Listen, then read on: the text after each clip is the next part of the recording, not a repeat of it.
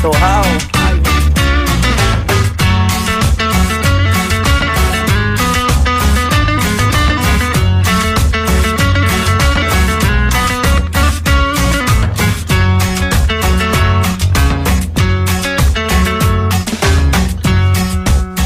la camisa negra, hoy mi amor está de luto.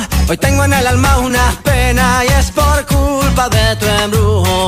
Hoy sé que tú ya no me quieres y eso es lo que más me hiere.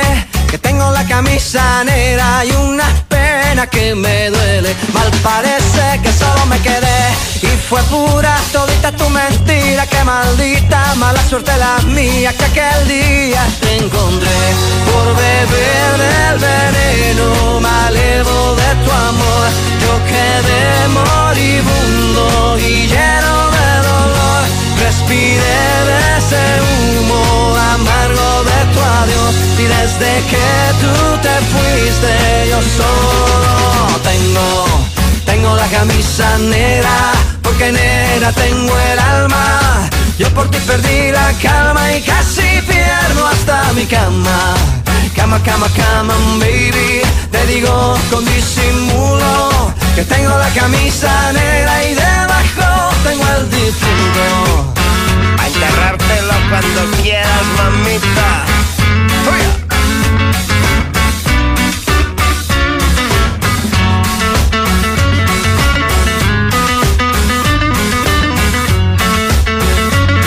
Χαίρετε, χαίρετε. Πολύ καλημέρα σας. Εδώ είμαστε. Big Wins FM 94,6.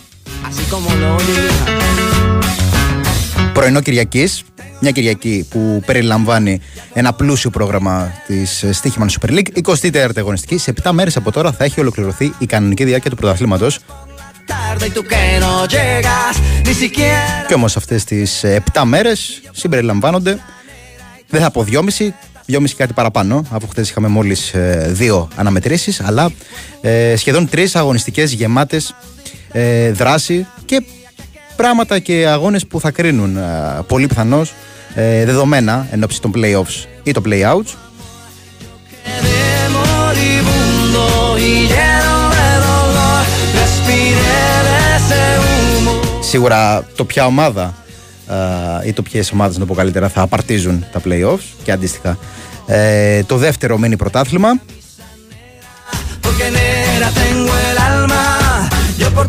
Porque negra tengo el alma. Yo por ti perdí. Χθες λοιπόν άρχισε το πρόγραμμα με δύο αναμετρήσεις. Δύο αναμετρήσεις οι οποίες είχαν αρκετό τρίτο ημιχρονό.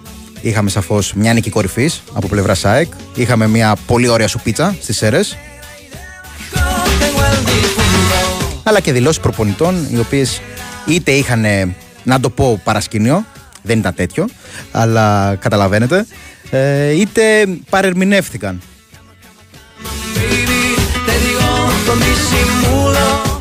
Αναφέρομαι καταρχάς στην παρερμηνία ε, σε ό,τι αφορά τον ε, κύριο Πάμπλο Γκαρσία, ο οποίος κάπου χάθηκε στη μετάφραση, κάπου χάθηκε ο μεταφραστής ε, και έγινε ο Πανσεραϊκός Πάοκ. Ε, δεν είπε κάτι τέτοιο ο Παύλο Γκαρσία, δεν εννοούσε ότι η ομάδα του ε, ήταν ο Πάοκ. Took me back to East Atlanta, na na na. προέβηκε σε σχετική ε, ξεκαθάριση το γραφείο τύπου της ΠΕΠΑΝ Σεραϊκό. Διευκρίνησε ότι σχετικά με τη δήλωση του προπονητή της ομάδας, ουδέποτε αναφέρθηκε στον ΠΑΟΚ κατά αυτόν τον τρόπο. Ουσιαστικά αναφερόταν στο πώς ο δικέφαλος του Βορρά είχε αντιμετωπίσει τον Ατρόμητο ε, προ ολίγων εβδομάδων. 0-0 λοιπόν στις αίρες, Πανασεραϊκό και Ατρόμητος που συνεχίζουν χέρι-χέρι. Βέβαια, το μεγάλο αποτέλεσμα, ε, η μεγάλη αναμέτρηση ήταν ε, στη Λαμία, εκεί όπου η ΑΕΚ έκανε ένα διπλό κορυφής, παρέμεινε στην ε, πρώτη θέση με στοιχεία που μπορείς να σημειώσεις και για το πριν και για το μετά. Πολλή δουλειά, πολλή δουλειά που συνεχίζει να βγαίνει εντός αγωνιστικού χώρου και τα τρία γκολ της Ένωσης προϊόν τέτοιας ήταν, δηλαδή δύο στατικές φάσεις, ε, ενδιάμεσα ένα γκολ με τρομερή πίεση, Πινέδα και Γιόνσον πάνω στον ε, Τόζιτς, ε, κλέψιμο, γρήγορο ξεδίπλωμα αντιπίθεσης που ολοκληρώσει ιδανικά ο Ελίασον, ο οποίος παρεμπιπτόντος ε, σκοράρει ή βγάζει assist για τέταρτο συνεχόμενο παιχνίδι.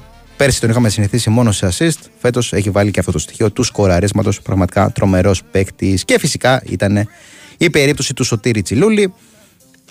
Fresh that cheese and I pump, pump Ο κύριος Βόκολος, ε, ο τεχνικός της Λαμίας, αποκάλυψε μετά το match ε, στη συνέντευξη τύπου ότι ο παίκτης της ομάδας του έχει υπογράψει ένα προσύμφωνο με την ΑΕΚ, εξού και δεν τον ε, χρησιμοποίησε. Με την Ένωση να ενημερώνει εν συνεχεία ότι ω όφιλε από τον Ιανουάριο έχει ενημερώσει τη Λαμία για τον ποδοσφαιριστή με τον οποίο ολοκληρώνεται το συμβόλαιο της ομάδας της Φθιότητα και με τον οποίο έχει έρθει σε μια καταρχήν προφορική συμφωνία. Λοιπόν, θα πούμε και άλλα πράγματα εν συνεχεία. Θα βάλουμε και εμπόλικο ρεπορτάζ για τα παιχνίδια που έχει ε, η σημερινή μέρα. Αλλά προς το παρόν πάμε σε ένα μικρό break. Και έχουμε και δωράκι.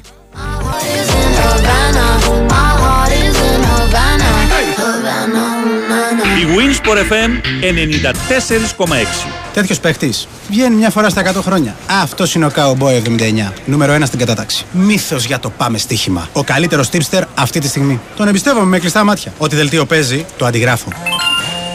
Φοβερό! Μόλις τον προσπέρασα! Ο Cowboy 79 είναι στο νούμερο 2. Νούμερο 1, τώρα είμαι εγώ. Ο Jimmy King 90.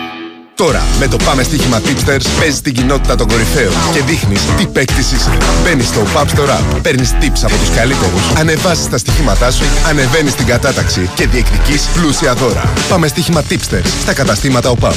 Εδώ παίζουμε μαζί για την κορυφή. Ο ΠΑΠ. Ζήσε το παιχνίδι. Ρυθμιστή σε ΕΠ. Ισχύει σε άτομα άνω των 18 ετών. Παίξε υπεύθυνα. Ψάχνεις για ταινίες και σειρές. Ανακάλυψε τη νέα Aeon On Demand ακόμα περισσότερη ψυχαγωγία μέσα από μια ανανεωμένη εμπειρία. Βρες εύκολα κορυφαίες επιλογές και απόλαυσε τις πολυσυζητημένες ταινίες και σειρές. Δες τα όλα, ακόμα και εκτός σύνδεσης. Και το καλύτερο, είναι ήδη στη Νέο. Ακόμα περισσότερη ψυχαγωγία για όλους. Nova. Η Wins FM 94,6. Λοιπόν, εδώ είμαστε με Παναγιώτη Ρίλο στη ρύθμιση των ήχων και τις μουσικές επιλογές. Με τον Τάσο Νικολόπουλο στην οργάνωση παραγωγής Μανώλης Μουσουράκης στο μικρόφωνο. Θα πάμε παρούλα μέχρι και τις 12. Η παρέα μας λοιπόν του Big Wings FM, να το πω καλύτερα, μια προσφορά της ΠΑΕ Παναθηναϊκό. Ε, Στους ακροατές του Big Wings FM, 100 διπλές προσκλήσεις για τον αγώνα του Παναθηναϊκού με τη Γεφυσιά σήμερα το απόγευμα, θυμίζω, στις 8 η ώρα στη Λεωφόρο. Τι έχετε να κάνετε, αν θέλετε να συμμετάσχετε, όχι να συμμετάσχετε, να πάρετε μέρος με αυτές τις δύο διπλές προσκλήσεις. Με τις διπλές προσκλήσεις. Λοιπόν, στέλνετε mail στο inforadio sportpavlefm.gr με ονοματεπώνυμο και άμκα και των δύο που θα βρεθούν στο γήπεδο, καθώς και το mail στο οποίο θα αποσταλούν οι προσκλήσεις. Επαναλαμβάνω, το inforadio sportpavlefm.gr είναι το mail, όπου στέλνετε ονοματεπώνυμο και άμκα και των δύο που θέλετε να παρευρεθούν σήμερα στο γήπεδο. Την καλημέρα μου στον Δημήτρη, τον Σπαρτιάτη, τον IG από Λευκοσία, πολλές ιδιότητες. η ΑΕΚ πάντως, ε, λέει ο φίλος, κινήθηκε νομότυπα, νο, νομιμότητα. Ναι, για τον Τσιλούλη. Δεν το έπεσε στα Γόκολος, αναφέρει ο φίλος. Ναι, σαφώς κινήθηκε. Ε, από τον Ιανουάριο, όπως ανέφερε και η ΠαΕ ΑΕΚ. Θα πούμε και σε και στη συνέχεια για την περίπτωση του Σωτήρη Τσιλούλη, καθαρά αγωνιστικά κιόλας για το τι μπορεί να προσφέρει στην Ένωση. Εντάξει, μια περίπτωση που ίσως ε, θεωρήθηκε λίγο παράλογη, να το πω, ε, από τους φίλους της Ένωσης. Αλλά νομίζω βγάζει πάρα πολύ νόημα. Αγωνιστικά βγάζει πάρα πολύ νόημα. Βάσει και του τρόπου παιχνιδιού της ε, ομάδας του Μάτιας Αλμέδα και όχι μόνο. Θα τα πούμε αυτά.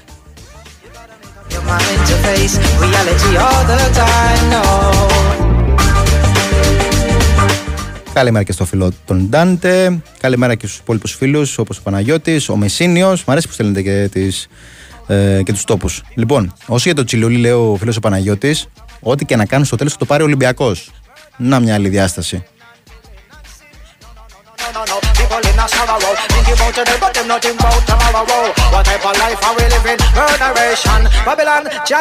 Πέντε αναμετρήσεις σήμερα το πρόγραμμα. Είπαμε πλούσιο και ξεκινάει τις 3,5 ώρα με ένα, μια πάρα πολύ ωραία μάχη. Πας Γιάννη όφη, δύο ομάδες που έχουν ανασάνει εσχάτως, η φιλοξενούμενη και με νέο προπονητή.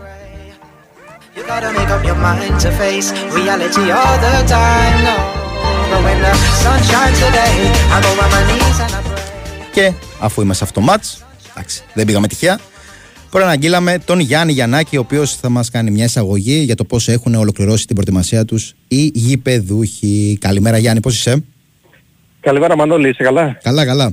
Εσύ. Νομίζω και ο Πας είναι πάντως είναι καλά. Μετά την πρώτη του νίκη, μετά από 10 μήνες, ε, εκτός έδρας. Εκτός έδρας, ναι, είχε να κερδίσει από το παιχνίδι με τον Ιωνικό στα play-out πέρυσι. Μμμ. Ε, και είχε κάνει και μια Το 1-0 νίκη με δεν το λέμε. Λεβαδιακό. πέ- 1-0 ναι, νομίζω. ναι. Ναι. Και είχε κάνει και μια νίκη με το Λεβαδιακό ε, εκτός έδρας πέρυσι. Αυτά ήταν ε, τα, τα καλά του αποτελέσματα. Εντάξει, τα, τα, τα νικηφόρα μάλλον εκτός έδρας. Ε, Μια νίκη Νάσας, εντάξει, που δεν έχει βελτιώσει θεαματικά την ε, θέση του στην ε, βαθμολογία. Αλλά εντάξει, του δίνει ελπίδες νομίζω για τη συνέχεια. Άκουγα, ε, συγγνώμη που σε διακόπτω, Ναι. ε, που, που δεν σε έχω αφήσει να αρχίσεις βασικά, αλλά άκουγα τη, και τη συνέντευξη του ε, κ. Γρηγορίου μεσοβδόμαδα εδώ στο Ναι. ε, πρεσάρισμα με το Βάιο Τσούτσικα και το Μιχάλη Τσόχο που ουσιαστικά έλεγε ότι δεν είναι μια μάχη που δίνει μόνος του. Ε, από πίσω του έχει 50 οικογένειες, έχει μια ολόκληρη πόλη που κρίνεται με αυτή την παραμονή. Κατάλαβες τα συναισθήματά τους. Είναι δύσκολη η Ναι, σαφώς. μάχη. Σαφώς κοίταξε για την, ε, ε, για την πόλη είναι σημαντική ε, είναι σημαντικό το brand name του Πας Γιάννενα, έτσι. Ε, παίζει μεγάλο ρόλο. Α, και στην καθημερινότητα του κόσμου γιατί όλοι παρακολουθούν τι κάνει ο Πας Γιάννενα σχεδόν αν, έρχεται, αν έρχονται στο γήπεδο ή όχι. Όλοι παρακολουθούν και όλοι αγωνίουν για την, ε, για την ομάδα. Και δεν είναι μόνο οι 50 οικογένειες, είναι όλοι οι πόλοι, έτσι. Για να λέμε την αλήθεια. Ναι, 50 οικογένειες Α, ε, εννοού- ε, εννοούσε Άμεσα ή άμεσα του ενδιαφερόμενους. τεχνικού εντάξει. team, οικογενειών, ποδοσφαιριστών κτλ. Ναι, αλλά είναι πραγματικά πολλοί κόσμος που ενδιαφέρεται και ρωτάει για τον Πας Γιάννενα και όχι μόνο μέσα στα Γιάννενα. Και είναι και από τις μόνο λίγες στην πόλεις που Ήπειρο. πραγματικά αγκαλιάζουν την ομάδα της πόλης. Ναι, ναι. Επαρχιακές εννοώ. Ε, κοίταξε, τώρα από εκεί και πέρα ο Πας άλλαξε λίγο το πρόσωπό του στα τελευταία παιχνίδια. Μμμ. Έχει βελτιωθεί. Ε, και θέλει να ε, δείξει μια συνέχεια σε αυτό, σε αυτή τη βελτίωση δηλαδή. Ε, θέλει να έχει μια σταθερότητα, μια συνέχεια από εδώ και πέρα στα αποτελέσματα, σταθερότητα στην εικόνα και συνέχεια στα αποτελέσματα. Ε, και το παιχνίδι με τον Όφη ε, θεωρείται πολύ κομβικό γιατί αν καταφέρει να το κερδίσει και αυτό ο Πας Γιάννενα πλέον ε, νομίζω φωνάζει ότι δεν υπάρχει περίπτωση να πέσω εγώ, ψάξτε κανέναν άλλο. Α, οπότε το θεωρούν πολύ κομβικό α, στα Γιάννενα αυτό το μάτς. Είναι και εντός έδρας, είναι και η πρώτη επιστροφή των φιλάθλων του Πας μετά από τρεις μήνες, γιατί ο Πας ε, είχε δώσει ένα παιχνίδι με την ΑΕΚ ακριβώς πριν ένα γύρο δηλαδή, ε, το, το εντός έδρας και ακολούθησαν μετά δύο εκτός, έκλεισαν μετά τα γήπεδα, όταν άνοιξαν πάλι είχε εκτός έδρας παιχνίδι ο Πας, οπότε ε, ο κόσμος έχει τρεις μήνες να έρθει στο... στο Περιμένουμε γήπεδο. κόσμο πολύ; Ναι, πιστεύω θα έχει σήμερα κοντά στις 4.000 ίσως και παραπάνω. Θα δούμε γιατί το ενδιαφέρον ήταν πολύ μεγάλο, κινητοποίηση αρκετά μεγάλη ε, και ο Εραστέχνης και οι βετεράνοι κάλεσαν τον κόσμο ε, και όλοι με προσοχή βέβαια γιατί είδαμε ότι ε, η ΔΕΑΒ δεν θα αστείευεται, θα επιβάλλει ε, τιμωρίες με το παραμικρό. Οπότε επειδή πλησιάζουν, ε, όχι πλησιάζουν, είμαστε σε κρίσιμα παιχνίδια για όλες τις ομάδες, έτσι, ε, τελειώνει, ε, την επόμενη Κυριακή τελειώνει η, η κανονική περίοδος και αρχίζουν μετά τα play-out. Οπότε είναι όλα τα μάτς κρίσιμα για όλες τις ομάδες. Κανένας δεν θέλει να χάσει τους φιλάθλους του τώρα σε αυτά τα παιχνίδια. Λοιπόν, αγωνιστικά, ο κ. Γρηγορίου, τι προβληματάκια έχει; Ε, είχε στηριχτεί σε μια εντεκάδα τις δύο τελευταίες αγωνιστικές που βοήθησαν στην αλλαγή εικόνας, αλλά είχε πολλούς τραυματισμούς η ομάδα του πάνω στο τελευταίο παιχνίδι. Με τον ε, Βόλο ήταν ένα παιχνίδι που ήταν αρκετά έτσι σκληρό. Ε, και έχασε Ραμούσπε, Παμλίδη και Νάγκη. Α, δεν θα είναι διαθέσιμο. Ο Ραμούσπε μάλιστα θα τα χάσει και τα τρία τελευταία παιχνίδια της κανονικής περίοδου. Ειδικά αυτή η απώλεια είναι πολύ μεγάλη για τον ε, Πας. Αυτή ναι, είναι σοβαρή απώλεια γιατί είναι και ένας παίχτης ο οποίος στα στημένα βοηθάει πάρα πολύ. Ε, ή σκοράρει, ή θα πάρει τις κεφαλιές, θα απειλήσει, αυτός είναι. Στα στημένα είναι η δύναμη του Πας Γιάννενα. Όχι ότι πάει πίσω όμως και ο Παντελάκης γιατί και αυτός ε, πολλές φορές ε, σκοράρει ή απειλεί. Έτσι έχει και αυτός τις ευκαιρίες του. Ο Παντελάκης αναμένεται να πάρει τη θέση του, του Εραμούσπε. Ε, και για τη θέση του Νάγκη ε, νομίζω θα προτιμηθεί ο Σούλης ο οποίος ε, έκανε την πρώτη του εμφάνιση για φέτος στο Βόλο έστω για λίγα λεπτά εκεί στο τελευταίο τέταρτο περίπου του παιχνιδιού. Αλλά χρειάστηκε να κάνει, όχι τέταρτο παραπάνω ήταν ε, χρειάστηκε όμως να κάνει πολλές ε, και επεμβάσεις έκανε και μια σωτήρια απόκρουση στο 97 του παιχνιδιού. Ε, οπότε έδειξε ζεστός ε, και ο κύριος Γρηγορίου θα δοκιμάσει και τον ε, Σούλη σε ένα ολόκληρο παιχνίδι γιατί φέτος με τους τερματοφύλακες δεν τα έχει πάει πολύ καλά πας. Έχουν δοκιμαστεί όλοι Ναι. μετά τον ε, Κλέιμαν που έφυγε κιόλας. δόθηκε δανεικό στα Χανιά. Ε, δοκιμάστηκε και ο Αθανασίου. Ε, έπαιξε και ένα παιχνίδι ο Νάγκη, τώρα και ο, ο Σούλης. Εντάξει, θα δούμε ποιος θα αρπάξει την ευκαιρία να δηλώσει ότι εγώ θα είμαι ο βασικός μέχρι το τέλος της περιοδου Ε, και για τον Παμλίδη τώρα παίζεται εκεί πέρα τι θα γίνει γιατί όταν ε, τον αντικατέστησε στο μάτς όταν τραυματίστηκε στο Βόλο τον αντικατέστησε ο Σόρια παίζοντας μάλιστα μπροστά από τον Τούτου δεν έπαιξε σαν δεξί μπακ οπότε δεν αποκλείεται να το ε, επαναλάβει ο κύριος ε, Γρηγόρη αυτό δηλαδή να βάλει το Σόρια μπροστά από τον, ε, ε από τον ε, Τούτου ε, και να το αλλάξει θέση του Σόρια. Πρέπει να αλλάξει βέβαια και στον Ροσέρο. Θα δούμε εκεί τι θα κάνει. Και οι δύο πολύ πεθογενείς είναι και ο Τούτου και ο Σόρια. Πολύ ναι, πεθογενή back ναι, ναι. Το καλό είναι ότι βρήκε κι άλλον εκτελεστή για στημένα ο Πας για να είναι τη απουσία του Σόρια. Ε, ξεπίδησε ο Ριένστρα, ο οποίος ε, έκανε εξαιρετικά στημένα, συστημένα όλα, mm. τα, τα στημένα που είχε στον ε, Βόλο. Ε, και ήταν καθοριστικά, καθοριστικά τα χτυπήματά του γιατί κέρδισε ο Παζιάρα να είχε και την ε, μεγάλη ευκαιρία με τον Ραμούς που είχε και την ευκαιρία που έφερε τελικά τον γκολ στον Κόντε. Είχε πολύ καλά στημένα δηλαδή ε, ο Ριένστρα και αυτό νομίζω θα εκτιμηθεί και στο σημερινό παιχνίδι, ενώ στο σημερινό παιχνιδιού. Ωραία. Αυτά. Γιάννη δεν ξέρω αν έχεις κάτι άλλο. Εκτός αν θες να δώσεις κάποιο μερακλέδικο ειδικό στοίχημα, όπως λέει ένας φίλος εδώ πέρα. Μάλλον σε γνωρίζει. Μάλλον σε γνωρίζει. και έχεις επιτυχίες στοιχηματικές. Ένα, ένα στοίχημα έχω δώσει φέτος, ήταν εκείνη η αγωνιστική με το διπλό του Παναθηναϊκού στον Πανατολικό και όλα ταχύ. Mm-hmm. Είχε 3-4 χιλιάδες απόδοση, ξέρω εγώ, όποιος έπαιξε ένα ευρώ. τα, τα, τα πιάσαμε όλα. ναι, ήταν η αγωνιστική με όλα τα σωστό, και σωστό, το σωστό, όλα χι, ναι. Άντε, ωραία. Αν σου λέει κάποια έμπνευση, εδώ Όχι, δεν έχω μεγάλη έμπνευση και δεν έχω για σήμερα. Ωραία. Ευχαριστούμε πάρα πολύ, Γιάννη. Να καλά. Καλή συνέχεια. Καλή συνέχεια. Ήταν ο Γιάννης Γιαννάκης, χωρίς ειδικό στοίχημα, αλλά με όλο το ρεπορτάζ του Πας Γιάννενα.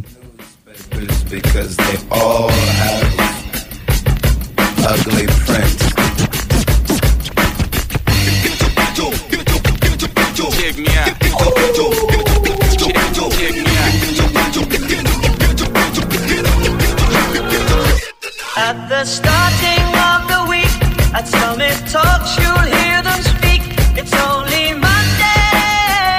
Λοιπόν, αρκετά τα μηνυματάκια σας. Για τον Τζιλούλη κυρίως, για αυτή την επικείμενη μεταγραφική απόκτηση της ΣΑΕΚ, από το καλοκαίρι φυσικά, όχι από τώρα. Μια περίπτωση που λέγαμε και νωρίτερα ότι βγάζει νόημα. Μπορεί φαινομενικά στην αρχή να ήταν λίγο παράλογη στα μάτια αρκετού κόσμου, αλλά νομίζω βγάζει.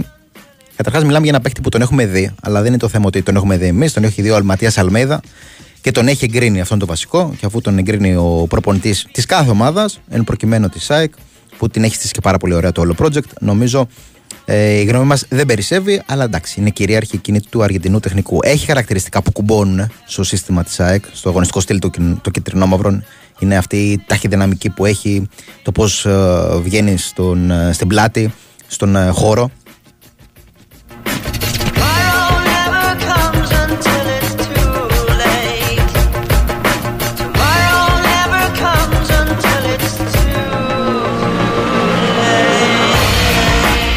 Έχει και τίμια τεχνική κατάρτιση και καλό σουτ. Γενικά έχει χαρακτηριστικά, βγάζει και μια προσωπικότητα. Όλα αυτά τα στοιχεία κουμπώνουν ε, στο αγωνιστικό στυλ της ΑΕΚ και πάντα πρέπει να εξετάζουμε και με ποιο ρόλο θα έρθει στην Ένωση. Προφανώς ο Ματίας Αλμέιδα δεν του αρέσει να λέει για βασικούς και αναπληρωματικούς. Εν δυνάμει στο μυαλό του είναι όλοι βασικοί. Όποιος καταφέρει να διεκδικήσει τη θέση και να την πάρει, την παίρνει. Ε, αλλά OK, okay, να δούμε και τον ρόλο που θα έχει ο 29χρονος Άσος. Πάντως πιθανότητα θεωρείται μια κίνηση, είναι, συνιστά μια κίνηση ενίσχυσης του βάθους. Δηλαδή είναι για το βάθος της ΑΕΚ. Πρέπει να το εξετάζουμε και αυτό. Δεν βάζει φρένο σε κάποια προσπάθεια αναβάθμισης. Από πλευράς κίτρινο-μαυρών, πολλά έχουμε να πούμε για αυτό το ε, ζήτημα. Αν θέλετε, καταθέτετε και εσείς την άποψή σας, ήδη το κάνετε μέσω μηνυμάτων. Πάντως, νομίζω αξίζει στο τέλο-τέλο να πούμε και ένα μεγάλο μπράβο και στον ίδιο το ποδοσφαιριστή, ο οποίος αποτελεί και παράδειγμα πως δεν θα πια, αλλά σε μια ηλικία που δεν συνηθίζουμε να βλέπουμε τους παίκτες να κάνουν το βήμα παραπάνω. Εκείνος το κατάφερε. Είχε δώσει και μπόλ και συνεντεύξεις και το ρωτούσαν όλοι αν ακόμα το πιστεύει. Και το πίστευε και το έπραξε.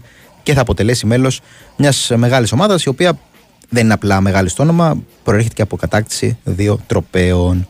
Λοιπόν, έχουμε πολιτικό. Ωραία. Πάμε σε break, πολιτικό δελτίο και επανερχόμαστε.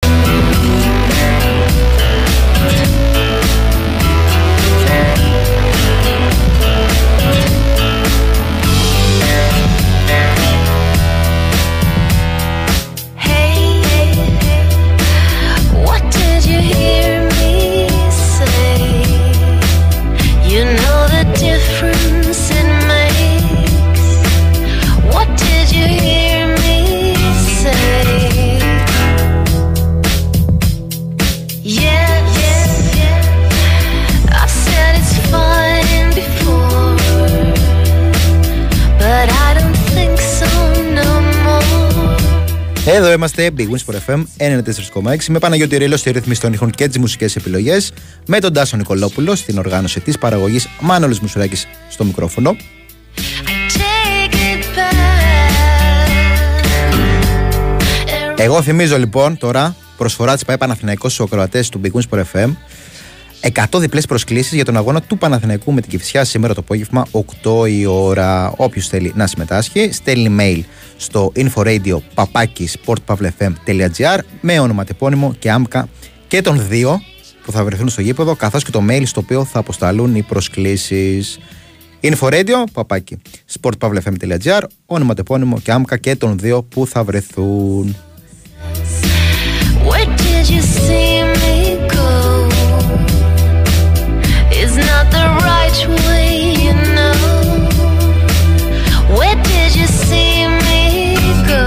Πρωινό Κυριακής που μάλλον έχει βρει το σωτήρι Τσιλουρί να φτερνίζεται όλα τα μηνύματα είναι για την περίπτωση του 29χρονου Άσου. Εντάξει, το καταλαβαίνω, το κατανοώ. Αργότερα θα πούμε πέρα από τα ρεπορτάζ και των υπόλοιπων ομάδων και το πώς έχουν προετοιμαστεί και οι υπόλοιποι και ο Παναθηναϊκός και ο Ολυμπιακός. Έχουμε γραμμουλά.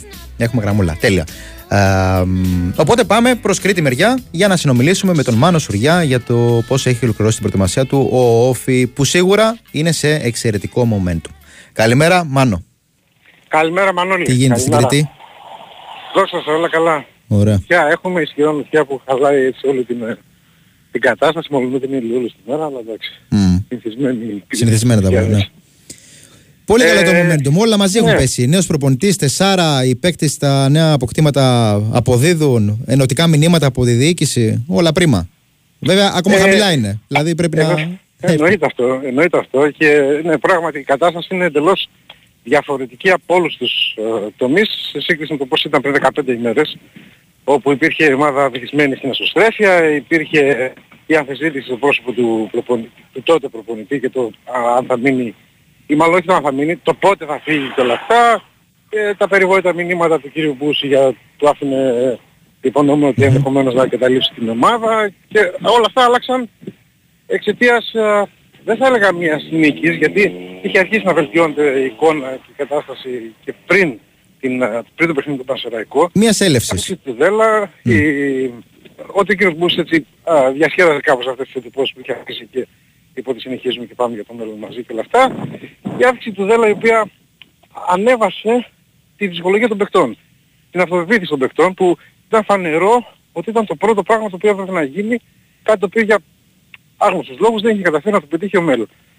Ε, και είδαμε την ομάδα να παίζει πάρα πολύ καλό ποδόσφαιρο το μάτσο με τον Πασεραϊκό, να πετυχαίνει τη μεγαλύτερη σε έκταση η φετινή της ε, νίκη και των τελευταίων χρόνων θα, θα λέγαμε.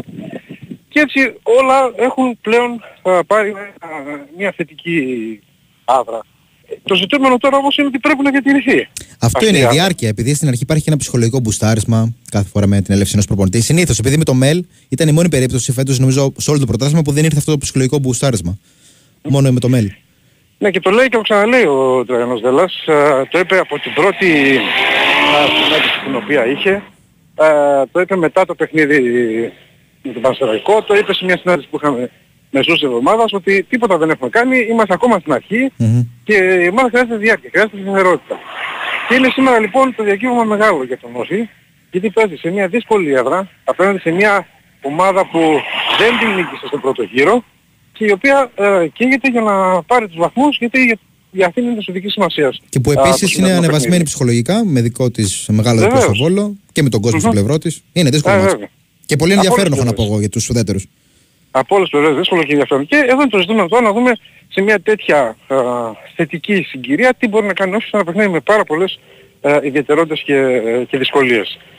Ε, υπάρχει όπως είπαμε μια αυτοπεποίθηση και ε, ζητούμενο είναι η, η νίκη ε, γιατί ο Όφη είναι μαζί με τον Πανετολικό οι μοναδικές ομάδες της Super League που δεν έχουν πετύχει εκτός έδρας νίκη. Ε, κάτι ε, αδιανόητο για τον, ε, για τον Όφη να κοντεύει να κλείσει μια αγωνιστική περίοδο Ο Πας έφυγε Ε, από τον γκρουπ την προηγούμενη εβδομάδα. Μμμ. Ναι, όχι με το Πανατολικό. Είναι Ναι, και η ναι, Ίσια ναι. ανοίξει εδώ τον Όφη και που έχει την ιστορική της ε, πρώτη εκτός από στην ιστορία της. Οπότε είναι και αυτό ένα σημαντικό ζητούμενο. Ε, και να μπει στην τριάδα των αγώνων που κλείνουν την κανονική περίοδο του πρωταθλήματος, γιατί μετά θυμίζουμε ότι Τετάρτη παίζει στο Βόλο και την Κυριακή έρχεται εδώ ο Παναθηναϊκός το τελευταίο της κανονικής διάρκειας του πρωταθλήματος ε, εντός ώρας παιχνίδι.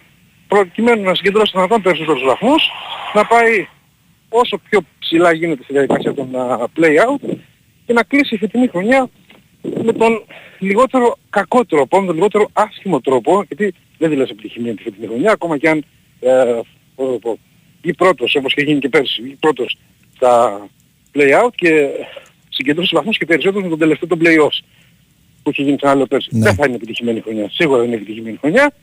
Ε, να πατήσει πάνω σε όλα αυτά τα λα... να κρατήσει μάλλον όλα αυτά τα θετικά τα οποία θα βγ- α, βγαίνουν ή έχουν βγει κατά τη διάρκεια της ε, χρονιάς, να διορθώσει όλα τα πολλά α, κακό κείμενα τα οποία υπάρχουν, αλλά όλα αυτά είπαμε ότι είναι Και το πώς θα για το χτίσει τις καλοκαίρι. επόμενες. Αυτό είναι το βασικό ζητούμενο. Μα ακριβώς. Και αυτό είναι το, ακριβώς. θε- το θέμα, επειδή έχει υπάρχει και προπονητή τον Τραϊανό Δέλα, ο οποίος ξέρεις, ειδικεύεται νομίζω σε τέτοια project. Βασικά να το πω καλύτερα, ταιριάζει με τέτοια project χτισήματος Ε, ομάδων. Ναι, και εντάξει βέβαια η παρούσα ομάδα ε, δεν είναι ομάδα του Δέλα, ενώ ότι Όχι, δεν είναι όχι. επιλογές ε, δικές του. με τι αλλά- μεταγραφές του καλό το καλοκαίρι. Ναι, θα έχει το ενδιαφέρον να δούμε γιατί α, οι περισσότεροι από τους παίκτες που ήρθαν τώρα είναι παίκτες οι οποίοι θα παραμείνουν και την επόμενη χρονιά. Αναφέρομαι στις σημερινές ε, μεταγραφές. Λίγουν πολλά συμβόλαια ε, που σημαίνει λοιπόν ότι το καλοκαίρι ο- με τον Τραϊάνο Δέλα ή με οποιοδήποτε αλλά αν όλα πάνε καλά ο Τραϊάνος θα έχει υπογράψει για 1,5 χρόνο Ναι. ε, να χτιστεί μια ομάδα με γνώμονα τα λάθη τα οποία έγιναν α, φέτος και στην επιλογή παιχτών και γενικά προκειμένου να μην ξαναπεράσει όσο αυτή τη χρονιά την οποία διανύει. Πολύ καλός Ε, τώρα. ο, ο Ισέκα, ρε εσύ Μανώ, τώρα που παίζει για νέα Ο αποκτήματα. Ισέκα μ, δείχνει, τα πρώτα δείγματα γραφής του είναι εξαιρετικά. Και όχι μόνο στους Ε, σκοράρισμα, αλλά και με το πώς ακουμπάει την μπάλα, τι επαφές έχει, πραγματικά πάρα πολύ καλός. Και οι συνεργασίες που έβγαλε με τον Μπάκου, πολύ καλός. Ε, Μανώλη, στο παιχνίδι με τον Μασαρικό ή τρεις ή τέσσερις φορές ακούψε την μπάλα. Και έβαλε δύο γκολ. Αυτός είναι ο φόρ. Ναι. Ε, αυτό θέλεις από τον, από τον επιθετικό σου. Να έχει την, ε, την άμεση επαφή, να, όπως λες με τις συνεργασίες με τους παίκτες, με το συνδυαστικό ποδόσφαιρο, να αξιοποιεί τις ε, προσπάθειες τις οποίες ε, έχει. Κάτι το οποίο έλειπε από τον Όφη. Ε, ο Όφη δεν είχε το εύκολο γκολ, μάλλον γενικά δεν είχε το γκολ. Μέχρι και πριν το παιχνίδι τον Πανσεραϊκό ήταν η χειρότερη επίθεση στο πρωτάθλημα. Ε, και αυτό τουλάχιστον ο Ισακα δείχνει ότι έχει την αίσθηση του κλαδίσματος. Μας περιμένουμε όμως να κρατάμε και όλη την μπάλα χαμηλά, γιατί εντάξει πάντα οι πρώτες εντυπώσεις σίγουρα δίνουν ένα δείγμα, αλλά μπορεί να μην είναι το αντιπροσωπικό και δεν χρειάζεται διάρκεια. Ωραία. Ο Πάκο επίσης έκανε ένα εξαιρετικό παιχνίδι που και αυτός είχε αμφισβητηθεί στην αρχή για το ότι ίσως δεν είναι το εξτρέμ το οποίο χρειαζόταν η ομάδα, είδαμε όμως το ότι με τον Πανσεραϊκό έκανε για αυτός ένα εξαιρετικό παιχνίδι και όλα αυτά πρέπει να διαφυλαχθούν και να βγουν και στους ε, ζωσιμάδες. Ξαναλέω πάρα πάρα πολύ δύσκολο τα παιχνίδια για τον Όφη. Ωραία, λοιπόν, αγωνιστικά; Αγωνιστικά δεν υπάρχουν προβλήματα. Ε, και λέω δεν υπάρχουν προβλήματα γιατί και η απουσία του Λάρσον και εννοείται του Μπρεσάν ήταν γνωστά από την αρχή στον α, Δέλα. Ο Λάρσον θυμίζουμε ότι ε, βγήκε ως αλλαγή στο παιχνίδι με τον Πανσεραϊκό και μπήκε στο ο Μαρινάκης και καθ' όλη τη διάρκεια της εβδομάδας δεν ε, έκανε μόνο θεραπεία. Το ήξερε λοιπόν ο Δέλας και βάσει αυτής της απουσίας έκανε τα πράγματα και εννοείται τον Μπρεσάν τον έχει ξεχάσει για το υπόλοιπο της, ε, της αγωνιστικής χρονιάς. Οπότε, ε, στον αντίποδα επιστρέφει ο Μεγιάδο, ήταν ε, τιμωρημένος με τον Πανσεραϊκό και είναι και πάλι στη διάθεση του, του προπονητή και διεκδικεί θέση στο, στο αρχικό σχήμα. Είναι δηλαδή μία από τις θέσεις στη μεσαία γραμμή όπου θα έχεις ενδιαφέρον να δούμε αν θα α, κρατήσεις στον πάγκο τον Ντοράλ, βάλει τον Μπάκιτς σε έναν πιο επιτελικό ρόλο και παίξει με τον α, Μεγιάδο και τον Γαγέγος α, πίσω. Ή αν μείνει ο Αργεντινός στον α, πάγκο και διατηρήσει την α, τριάδα του Μπάκιτς με τον Γαγέγος και λίγο πιο μπροστά τον α, το Ράλ. Έξι θα είναι ο Μαρινάκης, αυτή είναι η δεδομένη αλλαγή αντί του Λάρσον. Ε, θα μου προκαλέσει εντύπωση να βάλει το βούρο ας πούμε και να παίξει ο Λουκάο με τον Λαμπρόπουλο ως κεντρική αμυντική. Κατά πάσα πιθανότητα, ο- γιατί δοκίμασε πάρα πολλά πράγματα μέσα στην εβδομάδα, να το πούμε αυτό, ο Δέλλας στις, ε, στις προπονήσεις. Ε, και νέα ομάδα δεν- τώρα, τώρα το μαθαίνεις ουσιαστικά; και αυτός βέβαια. Και αυτός μαθαίνει την ομάδα και η ομάδα αυτόν. Και όπως είπε ότι προσπαθεί σταδιακά να περνά πράγματα. Γιατί όπως είπε και είναι το αυτονόητο και το λογικό ότι η ομάδα έχει αλλάξει τρεις προπονητές. Προφανώς κάθε Ναι. προπονητής έχει τη δική του φιλοσοφία, έχει τα δικά του θέλει, έχει τα δικά του πλάνα. Και κάποιοι στιγμή και οι παίκτες μπορεί να μπερδεύονται με όλα αυτά ότι το καταιγισμό πληροφοριών που δέχονται μέσα σε μια αγωνιστική χρονιά. Οπότε θεωρώ ότι με την ενδεκάδα που είχε στο παιχνίδι με τον Πανσεραϊκό ε, σε ένα πολύ μεγάλο ποσό θα πάει και στα Γιάννηνα ε, και μετά ε, που έρχεται το παιχνίδι με τον Βόλο όπως πάμε εβδομάδα να αρχίσει να γίνεται και η κατάλληλη, το κατάλληλη, η κατάλληλη διαχείριση γιατί όπως και όλες οι ομάδες έτσι και όχι σε αυτή την πολύ δύσκολη εβδομάδα με την οποία κλείνει την, ε, την κανονική πεντώση του βαθμίδας. Ωραία, μάλλον τελευταία ερώτηση την από μένα είναι από φίλο. Δεν είναι τόσο αγωνιστική, αλλά έχει να κάνει με τα πόσα γράδα κόβει στη ρακή. ε, μόλον ότι η σχέση με την οποία είναι ίδια με την εκβατική φυσική, ε, τουλάχιστον ως ε, γευσιγνώστη νομίζω ότι εκεί στα 12-13 είναι καλή. Ωραία, το κρατάμε. καλή ημέρα, Μανώ.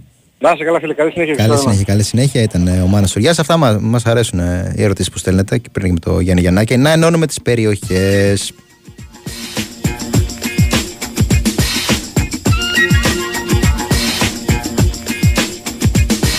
Την καλή μέρα μου στο Στέφανο από το Χαϊδάρι, τον φίλο του Παναθηναϊκού, ο οποίος ρωτάει το mail για τις 100 διπλές προσκλήσεις για τον αγώνα των Πρασίνων με την Κηφισιά. Προσφορά της ΠαΕ Παναθηναϊκός στους γραφτές του Big Win Sport FM. Υπενθυμίζω, όποιος θέλει, ε, mail στο inforadio παπάκι sportpavlafm.gr Άλλη μία, inforadio παπάκι sportpavlafm.gr με ονοματεπώνυμο και άμκα και των δύο που θέλουν να βρεθούν στο γήπεδο καθώς και το mail στο οποίο θα αποσταλούν οι προσκλήσεις.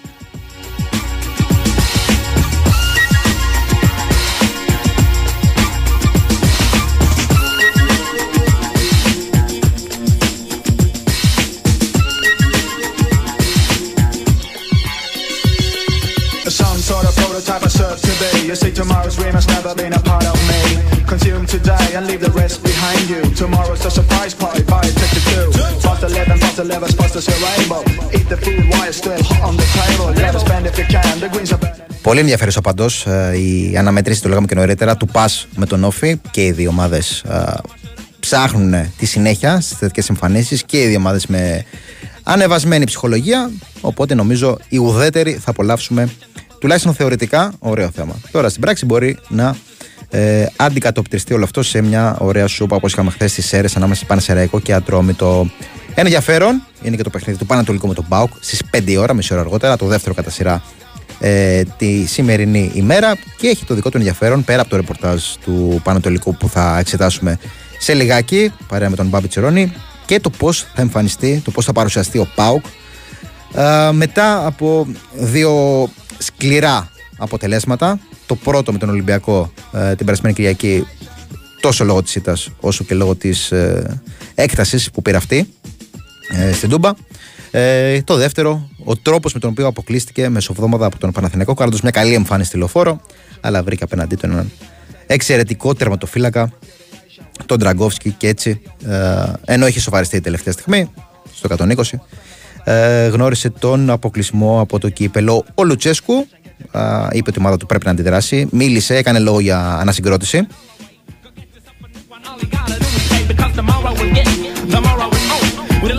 Βέβαια σε όλα αυτά πρέπει να διαχειριστεί και τα πολλά προβλήματα που έχει ε, ο δικέφαλος του Βορρά. Είχαμε δεδομένες αποσίε των τιμωρημένων ε, Μπαμπαράχμαν και Μπράντον Τόμας και των τραυματιών ε, Τρόστερκον και Γιάννη Μιχαηλίδη, οι οποίοι θα μένουν και αρκετό καιρό έξω. Ε, και ήρθαν να προσθεθούν ε, τα προβλήματα με Τάισον και Κοτάρσκι.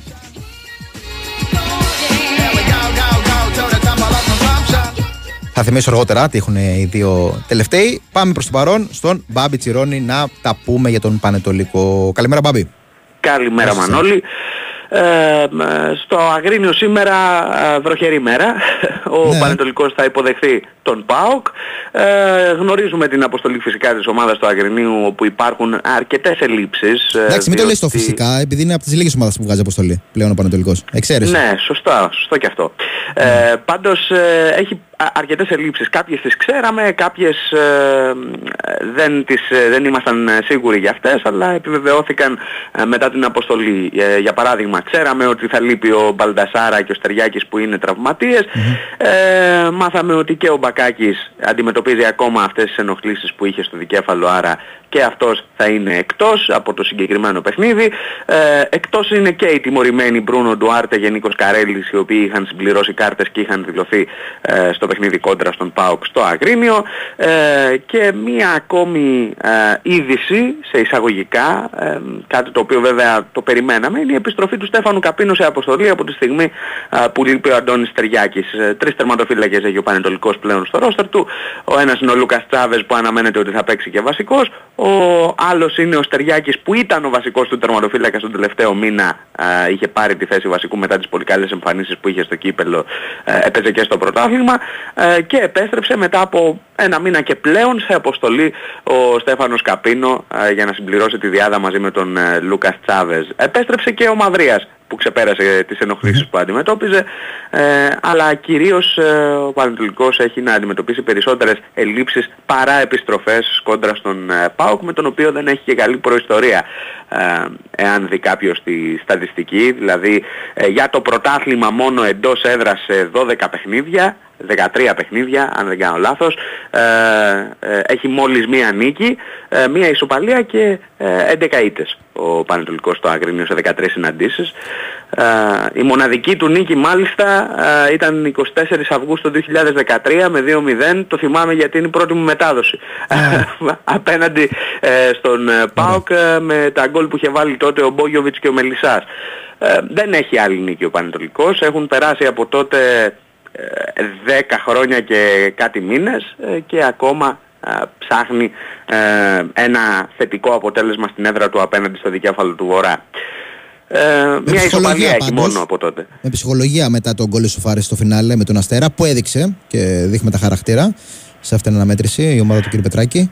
Ναι, και σε ένα παιχνίδι στο οποίο είχε καλή απόδοση ο πανετολικος αν ε, σκεφτεί κάποιος και τη δυναμική του αντιπάλου, γιατί ο Αστέρας Τρίπολης είναι μια καλή ομάδα, ενδεχομένως με όσα έχει δείξει φέτος στο πρωτάθλημα να είναι και καλύτερη ομάδα από τον ε, Πανετολικό και έπαιζε και στην έδρα ε, του αντιπάλου του ο Πανετολικός. Και Μπάμπη, ε, μπορούμε να πούμε ότι δεν του έχει χαλάσει το μυαλό του Πανετολικού η, η συμμετοχή του στα μετελικά κοντρα στον Άρη.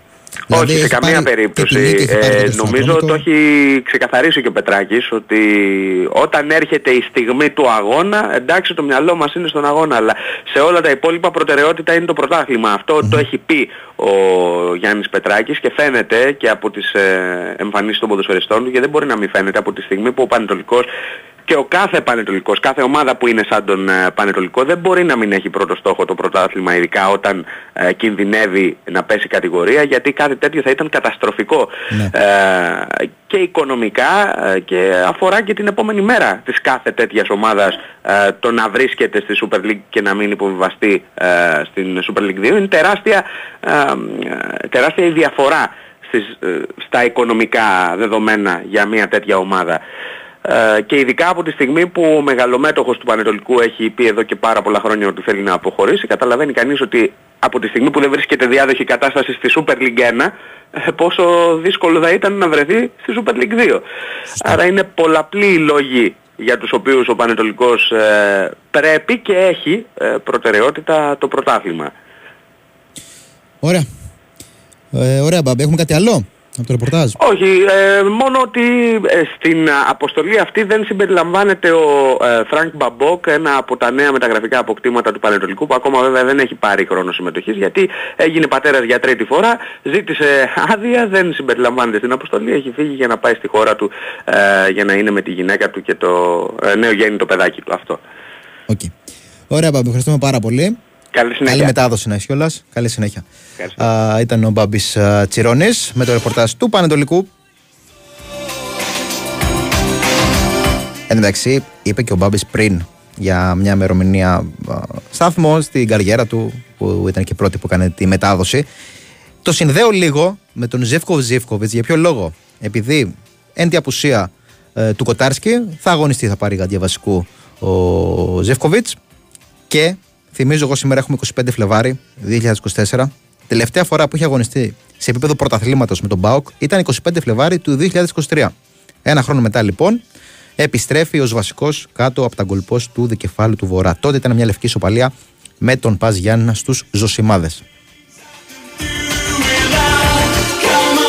Θυμίζω, ο, Ζιφκο, ο Ζιφκοβιτς, ο Κοτάρσκι ε, ανέβασε υπηρετό εξού και θα πάρει ε, γάντια βασικού ο Ζεύκοβιτς. Ο Κοτάρσκι ε, χθες ανέβασε υπερτό και μείνει εκτός της προπόνησης. Ενώ ο Τάισον, που είπαμε ότι είναι επίσης πρόβλημα της τελευταίας στιγμής, χθεσινό. Για τον Μπάουκ αισθάνθηκε ενοχλήσεις και αποφασίστηκε να προφυλαχτεί εν ώψη της συνέχειας. Επειδή μπορεί ο Μπάουκ να έχει βγάλει ε, αυτό, το, αυτό το διάστημα τα τέσσερα καυτά παιχνίδια με τα ντέρμπι, χωρίς να έχει πάει πάρα πολύ καλά, είναι η αλήθεια. Α, αλλά ακολουθεί και άλλο ε, διάστημα βαρβάτο, όχι μόνο για τον Μπάουκ και για τις υπόλοιπες ομάδες. Αλλά πόσο μάλλον για τον Μπάουκ που έχει και τις αναμετρήσεις στον Conference.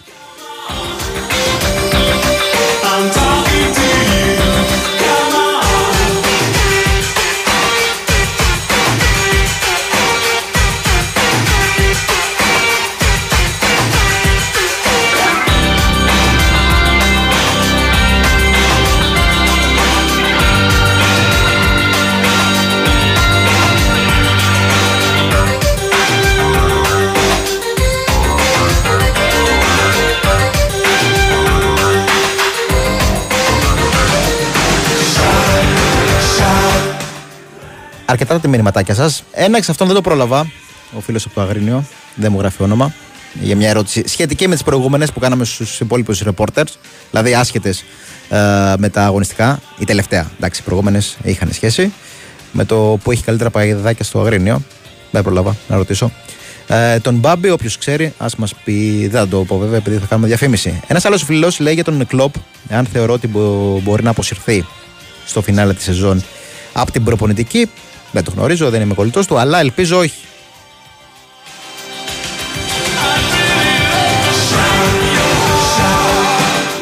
Και με αφορμή το τελευταίο μήνυμα που ήρθε από τον φίλο του Στέλιο, δεν στέλνετε εδώ πέρα τα μήνυματά σας στο mail inforadio papakisportpavlefm.gr Εκεί. Ε, Όποιος θέλει ε, μια διπλή πρόσκληση, 100 προσφέρει ο Πάη Παναθηναϊκός μέσω του Big Sport FM, θα στείλει το mail του στο inforadio sportpavlefm.gr με ονοματεπώνυμο και άμκα και των δύο που θα βρεθούν στο γήπεδο καθώς και το mail στο οποίο θα αποσταλούν οι προσκλήσεις. Αυτά, αθλητικό δελτίο, break και επιστρέφουμε για δεύτερη ώρα της εκπομπής.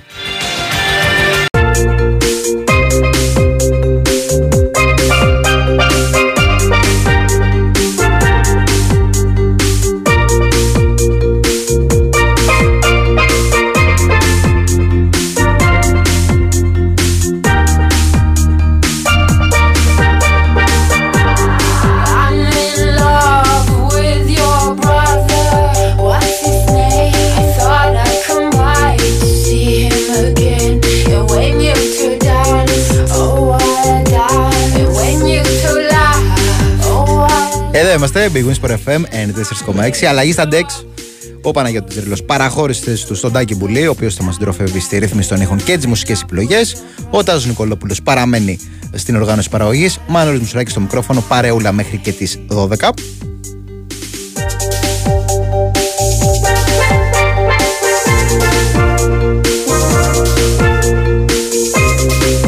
Εγώ θα θυμίζω ανά τα κατάχρονα διαστήματα την προσφορά της ΠΑΕ Παναθηναϊκός στου ακροατές του Big Wings FM.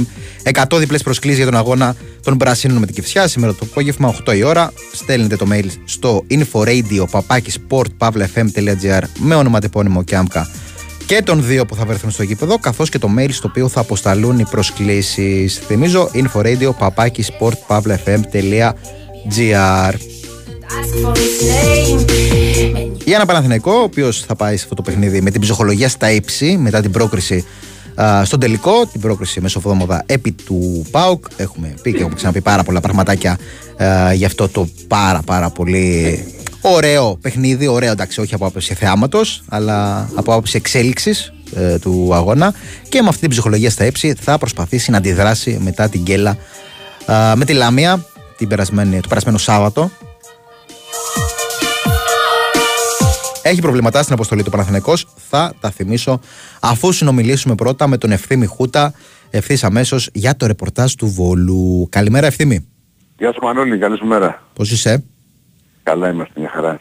Ωραία, ωραία. Ο Βόλος όμως ε, δεν κατάφερε ούτε την ε, προηγούμενη αγωνιστική να επιστρέψει στις νίκες. Ήταν κιόλας από τον Πας και Ακριβώς. συνεχίζει Ε, δύσκολα. Είναι στο συν ναι. ένα από τη ζώνη του υποβασμού. Μμμ. Ήδη τα λέγαμε την περασμένη Κυριακή ότι ένα παιχνίδι, αυτά που λένε οι προπονητές, που λέμε και εμείς δημοσιογράφοι, Εξάπονται. 6 πόντων, τα εξάποντα, δυστυχώς το εξάποντο του πήρε ο Παζιάννα για το, συγχωρεί το Βόλο. Γιατί όπως είπες πολύ σωστά, αν κέρδιζε ο Βόλος θα ήταν στο συν 7, τώρα είναι στο συν 1 από τον Παζιάννα. Και βάζω και ένα αστερίσκο ότι θα περιμένουμε τη Δευτέρα που είναι και η υπόθεση Ναι, αυτή σωστό. με, την, ε, με τον Ανδρέα Τετέη για τη συμπεριφορά που κατηγορεί την ομάδα. Ήδη ο πρόεδρος της ΠΑΕ, ο κ. Μπέος, τιμωρήθηκε με πρόστιμο τα περιπτία της Ευρώπης Οπότε τώρα να δούμε πώς θα εξελιχθεί αυτή η υπόθεση γιατί πάντα ελοχεύει ο κίνδυνος ε, να βρεθεί ο Βόλος ακόμα ένα βαθμό κάτω, να πάει, δε- αν χάσει το παιχνίδι στα χαρτιά να πάει στους 16 και να πάει στους 18 και φυσικά να Ναι. πάρει άλλους δύο. Οπότε θα το δούμε αυτό. Για, είναι ε, μια υπόθεση η οποία απασχολεί έντονα την ομάδα του Βόλου. Ο Βόλος ο οποίος πάντως σήμερα πάει να παίξει στο παιχνίδι με τον Άρη έχοντας νέο προπονητή στον πάγκο, τον Χρήστο Κόντι. Λέγαμε νωρίτερα με τον Μάνο Σουριά για το ρεπορτάζ του Όφη ότι η μοναδική περίπτωση αλλαγής τεχνικού που δεν ε, ωφέλησε στο βραχυπρόθεσμα μια ομάδα φέτος ήταν του, του Μέλ, στον Όφη. Ναι, Όλοι οι ακριβώς, άλλοι βοήθησαν. ναι. Οπότε νομίζω σε αυτό μπορεί να πατήσει ο Βόλος, να ελπίζει ότι τουλάχιστον για σήμερα Ναι, θα τον ξέρεις τι βοηθήσει ο γίνεται, Χρήστος Κόντης. να- Εγώ συμφωνήσω να πατήσει εκεί, αλλά ας πούμε όταν ήρθε ο Άγγελ Λόπεθ, το πρώτο παιχνίδι ήταν με τον Όφη στο Ηράκλειο. Μια ομάδα λες τον Όφη.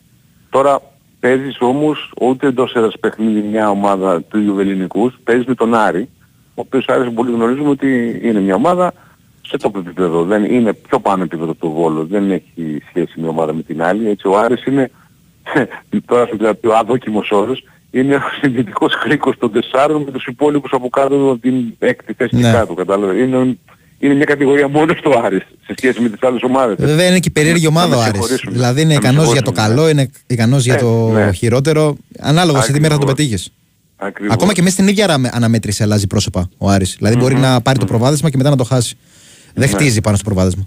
Ναι, πάντως επειδή διάβαζα έτσι και εγώ το είχα παρατηρήσει, το διάβασα και, και στον τύπο ότι ε, όλοι αυτοί λοιπόν ο Κόντις, ο, ο Αλέξανδρος ο Μάριος που είναι, ο, ο, ναι, που είναι ο, ο, Μάριος, ο Αλέξανδρος ο Τζιόλης, Ο Τζιόλης, οποίος είναι, ναι. ναι, ο οποίος είναι ο άλλος συνεργάτης του, ε, διάβασα ας πούμε ότι αυτό αντίπαλο όλοι με, το, με τον Μάτζιο που ήταν στον Πανιόν το 2003 εγώ θα βάλω και έναν επιπλέον που δεν έχει γραφτεί έτσι να το πω εγώ. Όλοι αυτοί είχαν ε, συμπέκτη του Τάκη Γιαννόπουλο. Ήταν και αρχηγός το 2002-2003 στον Πανιόνιο το Γιαννόπουλο που παίξαν και με την Μπαρτσελώνα και όλοι αυτοί είναι μια σειρά παλιοί συμπαίκτες που τώρα άλλοι θα είναι σε ένα στρατόπεδο και, τα- και, ο- και ο Μάτζης θα είναι στο άλλο στρατόπεδο, στον Άρη.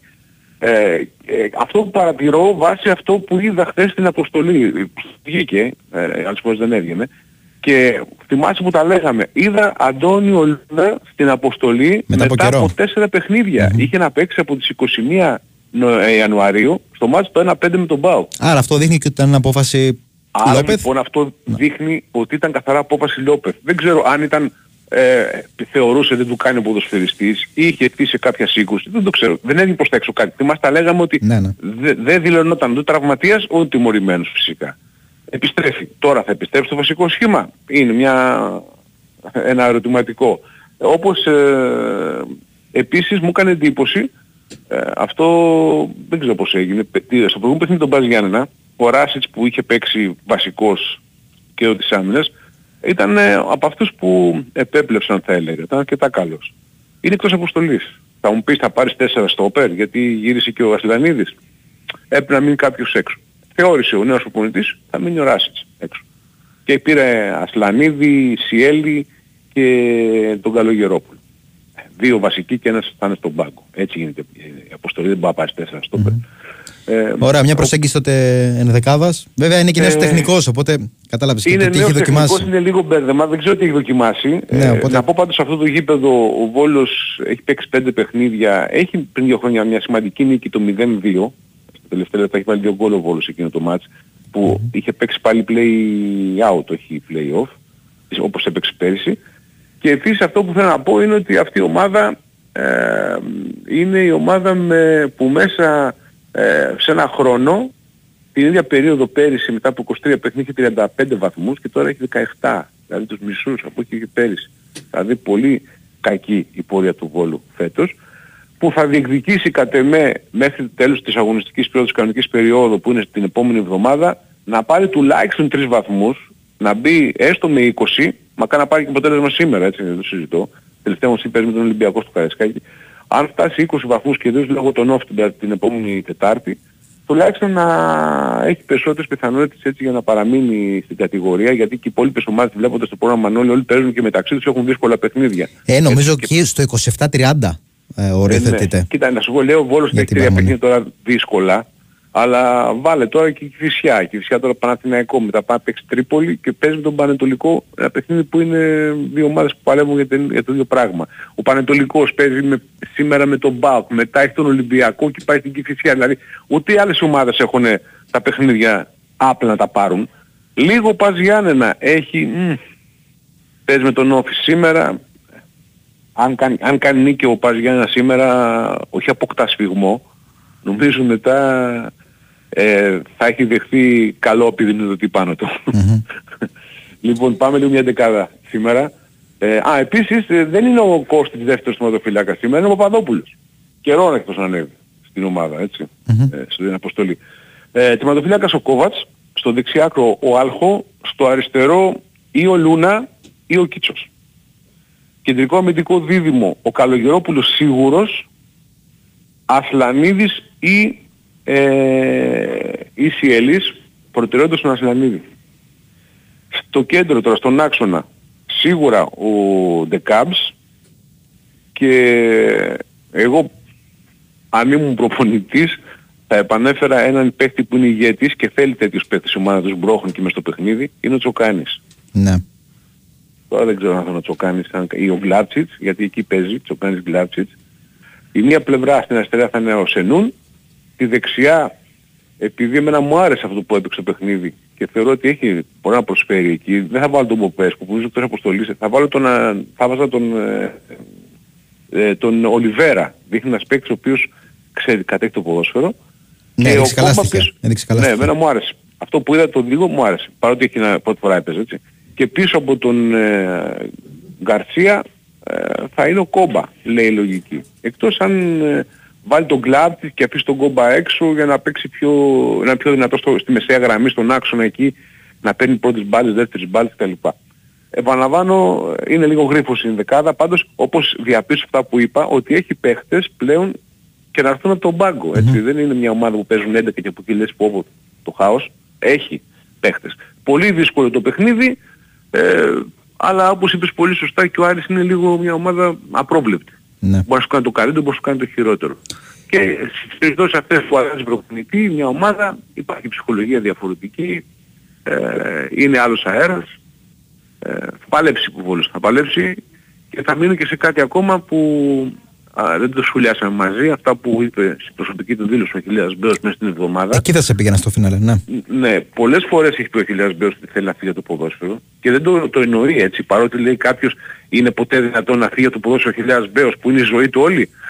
Θέλει να φύγει. Έχει βαρεθεί, έχει κουραστεί. Πρώτη φορά έκανε λόγο και για διάλυση αυτής της ομάδος. Πάντα έλεγε να βρεθεί κάποιος να τη δώσω και να αποχωρήσω από το ποδόσφαιρο. Τώρα λέει ότι εγώ τη δίνω σε έναν επιχειρηματία, στοιχηματής να μην είναι, και από εκεί και πέρα, αν δεν τη βρεθεί κάποιος επιχειρηματίας να αναλάβει, αυτή η ομάδα θα διαλυθεί. Γιατί έχει απογοητευτεί, βλέποντας ότι παρά τη μεγάλη προσπάθεια που έχει κάνει, αυτή η ομάδα δεν έχει αγαπηθεί, φίλε Μανώλη. Πιο Δεν- πολύ δεν μαζεύει κόσμο έχει στο γήπεδο. απογοητευτεί με την παρουσία των επιχειρηματιών του Βόλου που δεν στηρίζουν ή με τον κόσμο που δεν πηγαίνει; με τον κόσμο που δεν πηγαίνει σαφώς. Δηλαδή, ο- ε, και εσύ τώρα να είσαι ένα πρόεδρος. Να βρεις μια ομάδα η οποία ε, είχε κλειστό γήπεδο όπως και οι υπόλοιπες ομάδες για δύο μήνες. Και λες λαχταρώ να πάω να δω την ομάδα, ρε φίλε. Ε, Η ομάδα μου επιστρέφω στο γήπεδο, πάω να τη δω. Και ήμουνα με τον Μπάζ Γιάννενα και ακουγόνταν ας πούμε οι φωνές του Αχιλέα Μπέο γιατί πώς, πώς μιλούσε για το, για το, για το σχολείο στο παιχνίδι. Ακούγονταν τα πάντα μέσα στο μουσικό χώρο και το γήπεδο να βγει. Ναι, ναι. Δηλαδή λες τώρα, άντε το καταλαβαίνω, μια καινούργια ομάδα τα πρώτα χρόνια να μην έχει τι- το έρευνα του κόσμου. Αλλά λες, περάσαν 7 χρόνια. Μέσα σε 7 χρόνια δεν έχει καταφέρει, παίζοντας την Super League τα τελευταία 5 χρόνια, να φτιάξει μια γενιά φιλάθλων καινούριων που να υποστηρίζουν την ομάδα. Βλέπεις ότι ο κόσμος είναι παραδοσιακά ταγμένος στις δύο ιστορικές ομάδες της πόλης. Τον Ολυμπιακό Εντάξει, εγώ Βόλο αυτό το βλέπω και ρομαντικό πάντως, να σου πω την αλήθεια. Ότι παραμένουν. οκ. Ενώ μπορεί να είναι σε χαμηλότερες κατηγορίες, αλλά δεν φεύγουν ε, από αυτές. Να καταλάβεις σήμερα ο Ολυμπιακός Βόλου παίζει στο τοπικό πρωτάθλημα, εδώ, τοπικό, αλφα τοπική κατηγορία, στις 3 το μεσημέρι στο ΕΑΚ, το παραδοσιακό γήπεδο του εκεί, και θα έχει και το κόσμο. Γιατί βλέπω ότι πάει ο κόσμος στην τοπ- τοπική κατηγορία. Δεν τον έχουν εγκαταλείψει τον Ολυμπιακό. Ναι. Και αυτό που λέμε με Δηλαδή- τις γενιές που θέλει να χτίσει, κάθε γενιά αντικατοπτρίζεται μετά από αρκετά χρόνια. Ξέρεις, ναι, θα πιτσίρικα σου πω από όμως μεγάλα. κάτι Μανώλη που το έχω ζήσει προσωπικά. Όταν ο Αχιλέας μπήκε να αναλάβει τον Ολυμπιακό Βόλου ε, και τη χρονιά που η ομάδα έπαιζε στη Super, στη Super League που αυτές και έπαιξε και Ευρώπη ε, αυτό που έζησα ήταν πρωτόγνωρο. Δεν έβλεπα παιδιά, νεαρά παιδιά που πηγαίναν στο γήπεδο που γινόταν ένα ωραίο, μια ωραία promotion να πάρουν εισιτήρια τα σχολεία κτλ. Και έλεγε τα παιδιά, πήγαιναν και κάναν το ρεπορτάζ. Και έλεγαν τα παιδιά τι ομάδα είσαι; Και λέγανε Ολυμπιακός Βόλου. Δηλαδή ενώ πρώτα λέγανε είμαι ΑΕΚ, Παναθηναϊκός, Ολυμπιακός, ε, έχτιζε γενιά Ναι. φιλάθλων Ολυμπιακός Βόλου. Εκεί ο Ολυμπιακός Βόλος στάθηκε άτυχος διότι αν η ομάδα εκείνη όπως είναι τώρα ο Βόλος έμενε 4-5 χρόνια στην Α' Εθνική, σερή, πρώτον δεν θα έπεφτε ποτέ στο υπογράφο και δεύτερον όλη εκείνη η γενιά του 2009-10 τα παιδιά που ήταν πιτσιρίκια και τώρα έχουν περάσει 10-12 χρόνια θα είχαν γίνει Ολυμπιακός Βόλος, θα, θα έχει ακόμα μεγαλύτερο ε, κοινό εκείνη η ομάδα. Για- αλλά αυτό το πράγμα δεν μπόρεσε να το μεταλαμπαντεύσει, να το φυτέψει στην ομάδα του Βόλου ο Αγγελιάς Μπέος. Το είχε καταφέρει στον Ολυμπιακό Βόλο μέσα σε μία χρονιά, σε δύο χρονιές. Εδώ Άλλη βάση, δεν το βέβαια, κατέφερε ναι. σε 7 χρόνια. Καταλάβες τι λέω. Ωραία ευθύμη. Ευχαριστούμε, Αυτά. ευχαριστούμε Να πολύ. είστε Καλή καλά. σου μέρα. Καλή σου μέρα. Γεια χαρά. Γεια σου. Ήταν ο ευθύνη Χούντα με το ρεπορτάζ του Βόλου και όχι μόνο. Ε, από ό,τι καταλάβατε, μια αναμέτρηση για τον Βόλο κόντρα στον Άρη στις 7.30 ώρα στο Βικελίδη, έτσι. Στο Βικελίδη, με κόσμο, μετά από καιρό. Χθες ο Μάκη Μάντιος έλεγε κιόλας ότι είναι ένα έξτρα κίνητρο ε, για το πώς πρέπει η ομάδα να φτάσει σε αυτό το τρίποντο επιθυμού υπάρχει παρουσία κόσμου. Εγώ θυμίζω ότι την προηγούμενη αγωνιστική, η πρώτη με παρουσία κόσμου μετά τα μέτρα, μόλις δύο νίκες γηπεδούχων είχαμε. Δεν βοήθησε και πάρα πολύ δηλαδή ο κόσμος. Δεν συνοδεύτηκε απαραίτητα με τρίποντο των α, γηπεδούχων. Έχουν εκδώσει από χθες μια ανακοίνωση οργανωμένη των α, Θεσσαλονικιών, του Άρη, όπου μεταξύ άλλων κάνουν και λόγο για ομάδες περιφρούρησης ε, στο γήπεδο ώστε να προστατεύσουν όπως λένε από τυχόν καλοθελητές για να μην την πληρώσει η ομάδα τους ενώ πήραν ε, θέση ε, και για τον ε, τελικό κυπέλλο Ελλάδος Μπέτσον ε, λέγοντας ότι έχουν συγκεκριμένη άποψη για το που ε, θα ήθελα να γίνει την οποία όμως θα καταθέσουν μετά ε, το παιχνίδι. Μετά το παιχνίδι εννοώ με τον ε, Πανατολικό, έτσι. Τη ρεβάνς το 1-0 στο Αγρίνιο.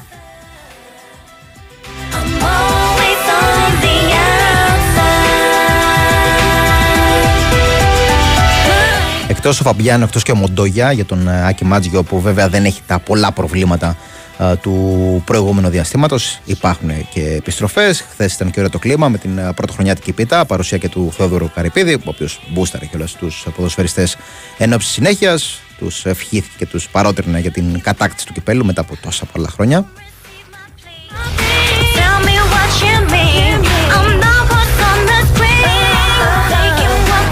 54 χρόνια είναι άλλωστε αυτά χωρίς τρόπαιο για την ομάδα της Θεσσαλονίκης. Οπότε είναι και αυτό το έξτρα κίνητρο που υπάρχει ε, εν ώψη της ε, φετινής σεζόν.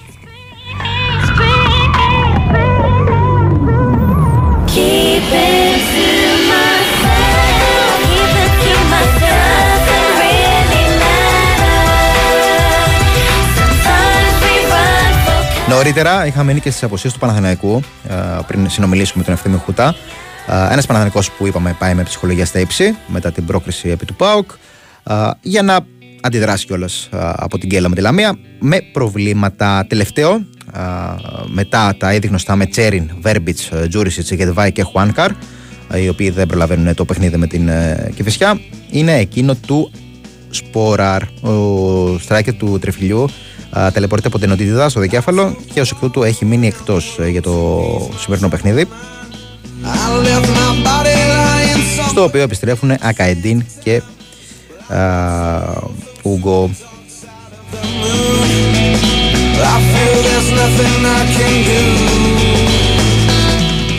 Όχι, δεν θα έχει κόσμο. Το Ολυμπιακός Αστέρας για το φίλο που ρωτάει. Δεν βρίσκει τα ειστήρια, λέει. Και κλεισμένον. Μπροστά τιμωρία.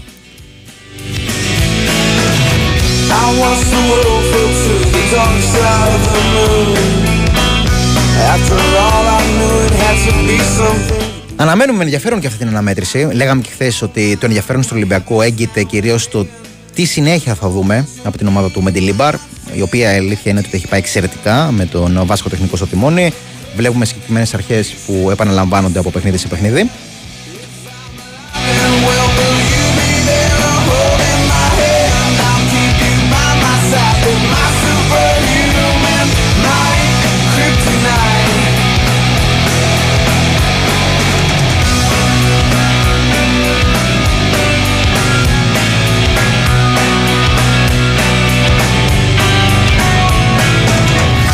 Αρχές που α, αρέσουν στους φίλους του Ολυμπιακού, με πίεση ψηλά, με παιχνίδια από τα άκρα, με τον. α, Ε, εντάξει, πήγα να πω εκάστοτε πλάγιο μπάκα, αλλά η αλήθεια είναι ότι ο Ροντινέη αποτελεί σταθερή επιλογή του Μεντιλίμπαρ. Με, το, Μεντι- με τον ε, Ροντινέη λοιπόν να παίρνει το πλάτος από δεξιά και τον Ορτέγκα, αλλά κυρίως ο Ροντινέη είναι αυτός που είναι ένας extra playmaker για τον ε, Βάσκο Τεχνικό από τη δεξιά πλευρά. Έχει σταθερές σε επίπεδα προσώπων. Βέβαια, στο σημερινό παιχνίδι αναμένεται να κάνει ευρύ rotation ο Λουίς Μεντελίμπαρ.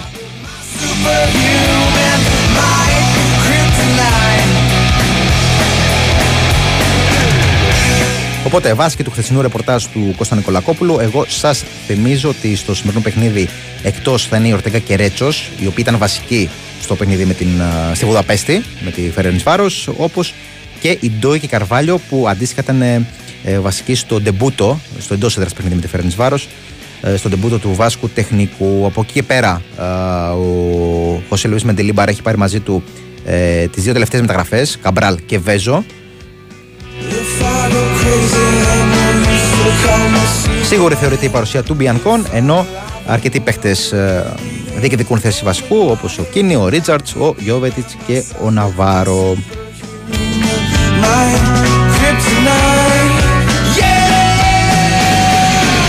Λέγαμε για τον Ροντινέι πριν.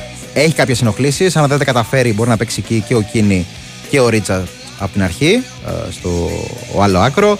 Ο Μαρτίνς είναι εκτός αποστολής, γιατί δεν είναι στο 100%.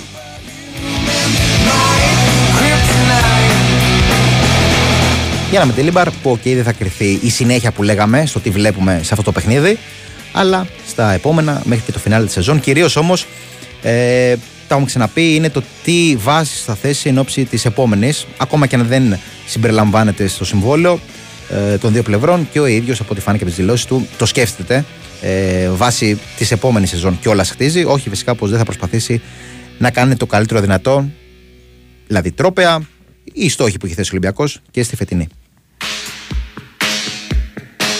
Σε αυτό το σημείο εγώ τώρα για το θέμα, για, το θέμα. για την προσφορά της ΠΑΕ Παναθηναϊκός στους ακροατές του Big Wings FM να σας τονίσω να στέλνετε μία φορά το mail.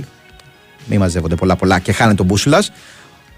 Οπότε, όσοι θέλετε να συμμετάσχετε στην προσφορά της ΠΑΕ Παναθηναϊκός στους ακροατές του Big Wings FM για τις 100 διπλές προσκλήσεις για τον αγώνα των Πρασίνων με την Κυφσιά σήμερα το απόγευμα 8 η ώρα, στέλνετε το mail μία φορά στο inforadio παπάκι sportpavlefm.gr με ονοματεπώνυμο και άμκα και των δύο που θα βρεθούν στο γήπεδο, καθώς και το mail στο οποίο θα αποσταλούν οι προσκλήσεις. Inforadio, παπάκι, sportpavlefm.gr, μία φορά.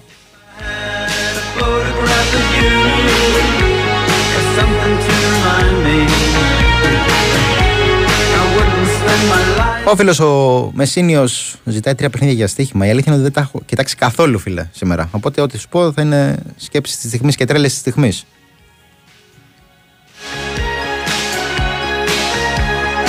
Μη σε πάρω στο λαιμό μου, θα ζητήσω τον Τάκη τον Πουλή, τον ειδικό, στο διάλειμμα και αν έχει κάτι θα σου προτείνει ο ίδιος. Προς το παρόν πάμε σε break πολιτικό και επιστρέφουμε για το τελευταίο μέρος της εκπομπής.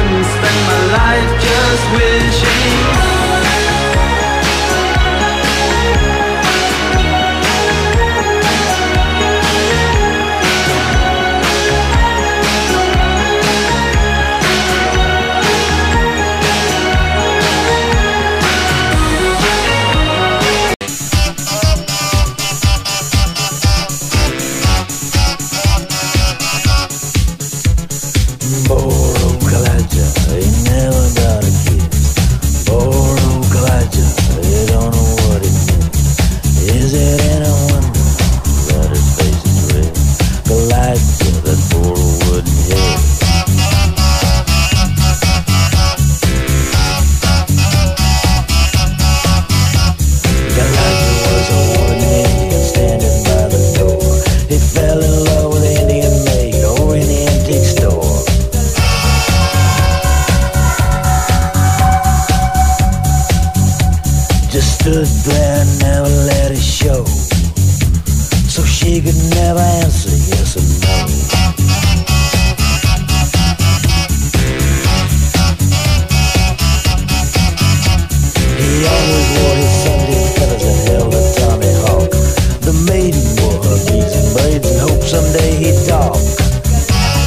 είμαστε, Big Wings FM 94,6. Μετά και πολύ στη ρύθμιση των ήχων και τις μουσικές επιλογές με τον Τάσο Νικολόπουλο στην οργάνωση παραγωγής Μάλλον Μισουράκης στο μικρόφωνο. Θα πάμε παρεούλα για το επόμενο α, 25 λεπτό. Τα βάλαμε κάτω με τον α, Τάκη για τον φίλο το Μεσίνιο για τι στοιχηματικές τοπορίες που είχε και προβλέψει Τάκη είναι αυτές.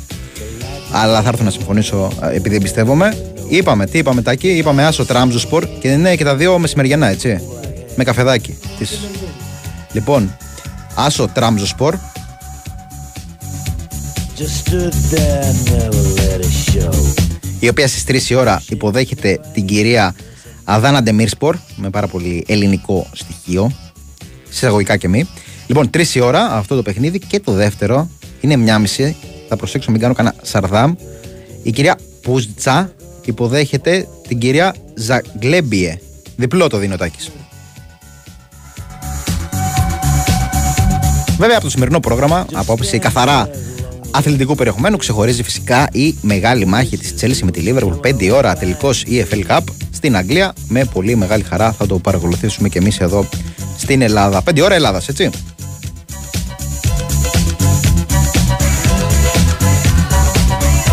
Και πριν σας πάω στο τι άλλο έχει από διεθνές στερεώμα, πάρα πάρα πάρα πολύ ωραία μάχη, 2 η ώρα στη Λάρισα, η τοπική ΑΕΛ υποδέχεται τον Λεβαδιακό ντρέμπι κορυφής στο βόρειο όμιλο της Super League 2. Οι δύο μεγάλοι μονομάχοι για την ε, κορυφή και για το εισιτήριο ανόδου από το βόρειο όμιλο. Τι θα αντιμέτωποι. Θυμίζω, ο Λεβαδιακός είναι πρώτος, 51 βαθμούς, στο συν 9 από την ΑΕΛ, η οποία όμως έχει μάτσει λιγότερο. Δηλαδή με νίκη και αν πάρει και το μάτς που δεν έχει παίξει, θα μπορούσε να πάει η ΑΕΛ στους 3. Εγώ σε κάθε περίπτωση θυμίζω ότι οι βαθμοί των ομάδων που θα μπουν στα playoff διαιρούνται δια του 2. Οπότε όχι μόνο οι 3 και οι 6 και οι 9 α, μπορούν να μετουσιωθούν σε απόσταση που μια χαρά καλύπτεται. Οπότε θα έχουμε και πάρα πολύ ωραία μάχη και στο βόρειο όμιλο, αλλά κυρίως στον, όμιλο, στον νότιο, που εκεί πραγματικά μένεται πάρα πολύ σημαντική μάχη. Galatia, that four-room head. Galatia,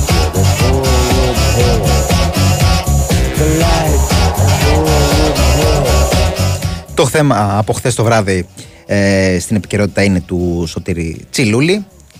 Η αποκάλυψη από τον α, Λεωνίδα Βόκολο ε, ότι έχει υπογράψει μ, προσύμφωνο με την Ένωση ο 29χρονος Άσος ε, αργότερα ε, πήρε θέση και η ίδια και την Ευρωπαέ ότι όσο οφείλει έχει ενημερώσει από τον Ιανουάριο την ομάδα της ε, Φθιώτιδας και έχει έρθει σε προφορ... ε, ε, καταρχήν προφορική συμφωνία με τον ε, παίκτη ε, εξέλιξη αυτή της αποκάλυψης του τεχνικού της Λαμίας η οποία ε, έχει, φαι- φαίνεται τουλάχιστον πως έχει σηματοδοτήσει εξελίξεις ε, στη Λαμία και πλέον είναι όλα ανοιχτά για το μέλλον του Λεωνίδα Βοκολού.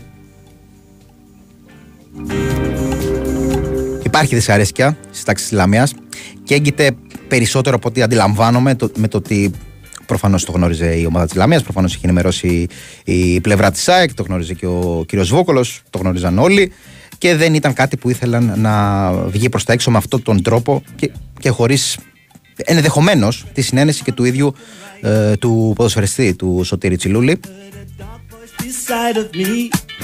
Λοιπόν, ε, άνω τελεία σε αυτό που συζητούσαμε και πάμε να συνομιλήσουμε τώρα με τον α, Γιάννη Πολιά για το ρεπορτάζ της Κηφισιάς, η οποία έχει μια πολύ δύσκολη μάχη σήμερα, 8 η ώρα, κόντρα στον Παναθηναϊκό.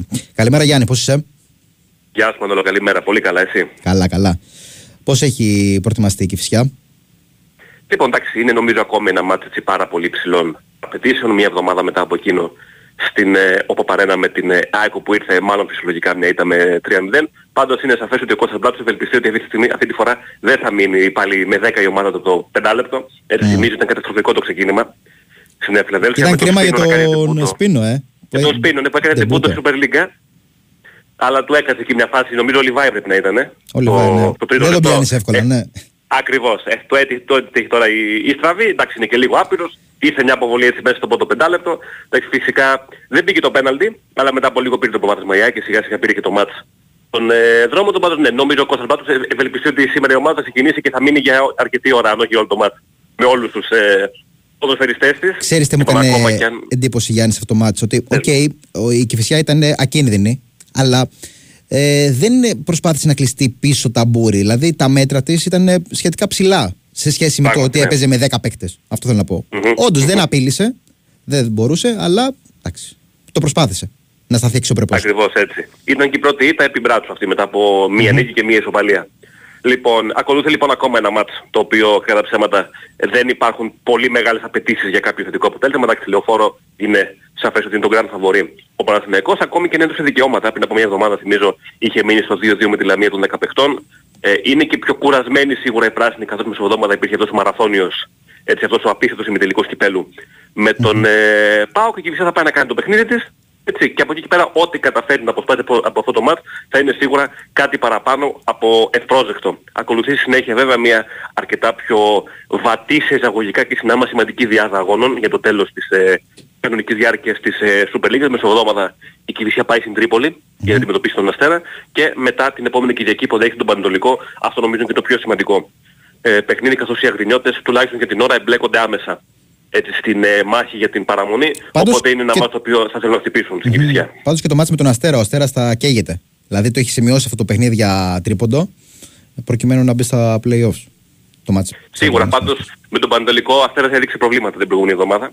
Ναι. Και εκεί ήταν ένα μάτς που θεωρητικά έτσι το είχαν κυκλώσει οι Αρκάδες ως ε, must win και δεν τα κατάφεραν. Ε, τελικά, ας να δούμε τι θα κάνει και στο Καραϊσκάκι που επίσης έχει πάρα πολύ δύσκολη ε, αποστολή. Πάντως σίγουρα είναι πιο στο, στο μυαλό νομίζω ενός προπονητή και των παιχτών του είναι φαντάζει πιο βατή αποστολή εισαγωγικά πάντα να πας στο Θεόδωρος Βαρτινογιάννης από τη Λεωφόρο έτσι από την Οποπαρένα ή από κάποιο τέλος πάντων γήπεδο των λεγόμενων μεγάλων. Άλλωστε αυτό σήμερα θα είναι και το τελευταίο παιχνίδι που θα δώσει φέτος η Κηφισιά με κάποιον εκ του Big Four που λέμε, δεν έχει μείνει κάποιο άλλο. Ε, μάτς είπαμε, έχει υπάρχει αυτή η διάδα αγώνων με Αστέρα και με Πανετολικό και στη συνέχεια τα play-out εκεί όπου θα αντιμετωπίσει ομάδες του δεύτερου μισού του βαθμολογικού πίνακα και φυσικά θα κρυθεί και η παραμονή για τις δύο ομάδες, για τις δύο ομάδες οι οποίες θα συνεχίσουν του χρόνου στη β' κατηγορία και τις υπόλοιπες οι οποίες θα σωθούν. Ε, Τώρα όσον αφορά στα αγωνιστικά υπάρχουν κάποιοι απόντες για τον ε, Κώστα Μπράτσο, εκτίουν ε, ποινές καρτών η Γκόμπελιτς και Σολόα, φυσικά είναι τιμωρημένος ο Σπίνος ο οποίος είχε αποβληθεί στο μάτς με την ΑΕΚ. Υπάρχουν και κάποιες άλλες απουσίες για διάφορους λόγους, συγκεκριμένα δεν είναι στην αποστολή η Παπασάβα, Σνάιντερλάν, Κρίσινσον, Ήλιεφ, Αντούνες και Αντερέγκεν, οπότε τώρα στην ενδεκάδα. Ο Αναγνωστόπουλος φυσικά θα είναι κατά δοκάρια.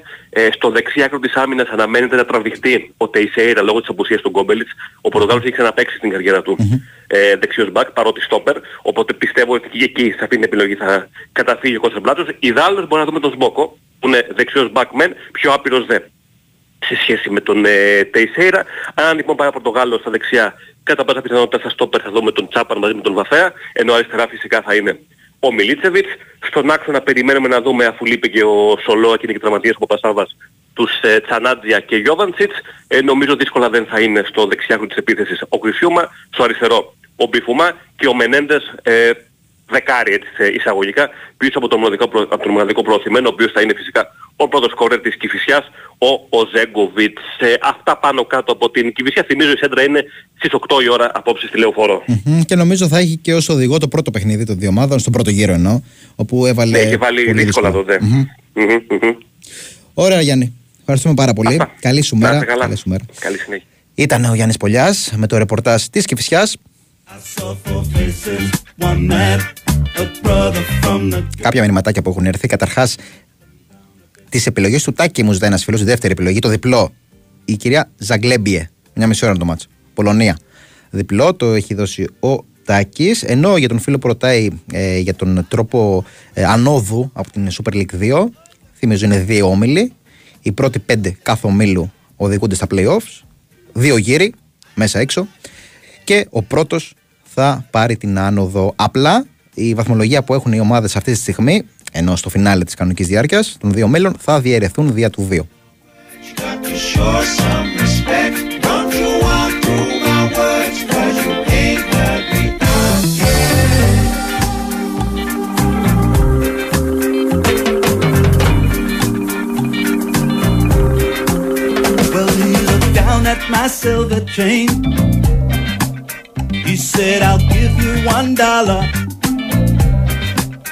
I said, you got to be joking, man. It was a present from my mother. He said, I like it, I want it, I'll take it off your hands and you'll be Δεν είναι τόσο πλούσιο το πρόγραμμα στην Premier League. Χθε ήταν τα πολλά. Βέβαια το σημαντικό είναι σήμερα. Είπαμε για τον τελικό ανάμεσα στη Chelsea και Liverpool. Χθε όμω είχαμε ωραία αποτελεσματάκια. Καταρχάς διατηρήθηκε η απόσταση ως είχε των α, City και Arsenal από τη Liverpool και η City επικράτησε με αυτό το φτωχό 1-0 με το τέρμα του Φόντεν, παιχτάρα.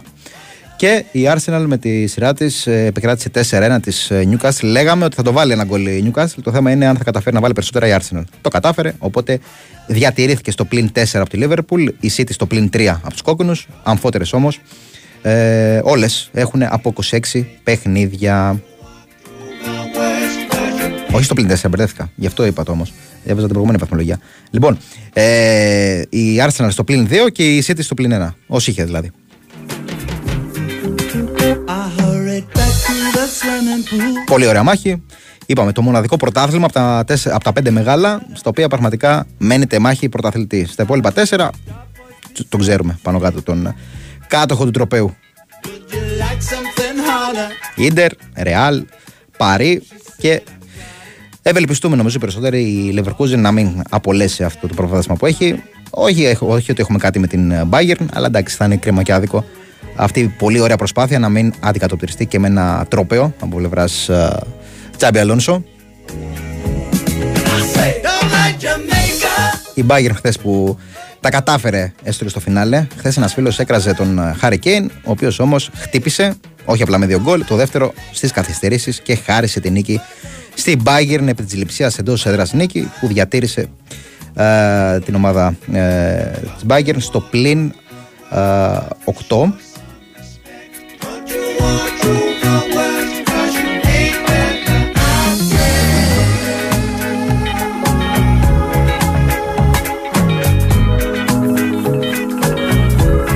Στην Ισπανία είχαμε την γκέλα της Ατλέτικο από την ουραγό, Αλμερία όμως. Ε. Παράδοξα. Αλλά οκ, συμβαίνουν και αυτά. Δεν είναι καθόλου καλή ομάδα της Αλμερίας, αλλά κατάφερε να αποσπάσει να απολέσει δύο βαθμούς η Ατλέτικο. Νίκη 4 για την Μπαρσελόνα. Κόντρα στη Χετάφε.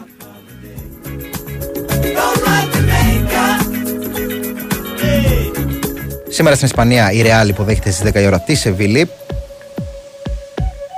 Το ενδιαφέρον μας όμως είναι στις 5 και 4 που η Μπέτη υποδέχεται την Bilbao. Καθαρά προσωπικά μιλάω έτσι.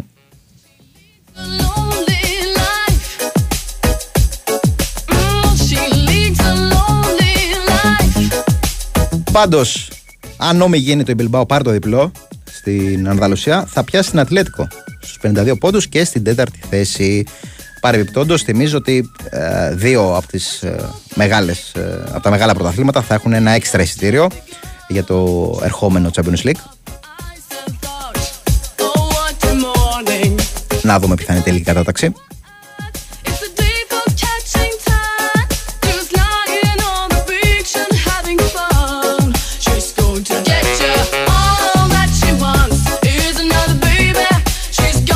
Ο φίλος ο Γιάννης προβλέπει 3 χ στη σημερινή ε, μέρα της στοίχημα Super League. Βέβαια δεν μας λες, Γιάννη, ποια είναι αυτά για να τα παίξουμε κι εμείς. Ο οποίος Γιάννη σκέφτεται να πάει σε ραφίδιο για τον αγώνα της ΑΕΚ. Να πας, φίλε Γιάννη, να πας. Κρίσιμη μάχη της ΑΕΚ Β κόντρα στο Ηρακλή. Στην προσπάθεια των κεντρινόμαυρων να μπουν στα playoffs.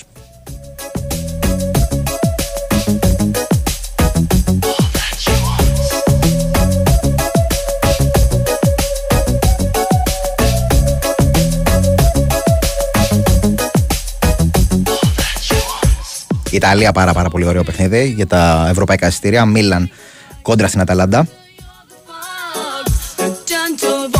10 παρατέρας το παιχνίδι.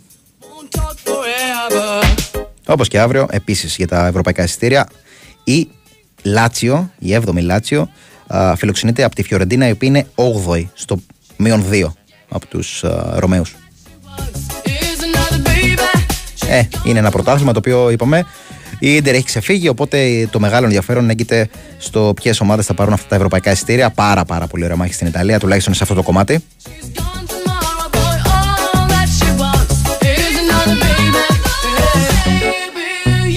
Μια μέρα που αρχίζουν και τα playoffs στην Κύπρο, τρεις αναμετρήσεις, τέσσερις ε, και οι άλλες δύο είναι στις 7. Στις 4 είναι ανόρθωση από ΕΛ και σε 7 η ώρα είναι Άρης Λεμεσού, Ομόνια και Πάφος κόντρα στην ΑΕΚ Λάρνακας.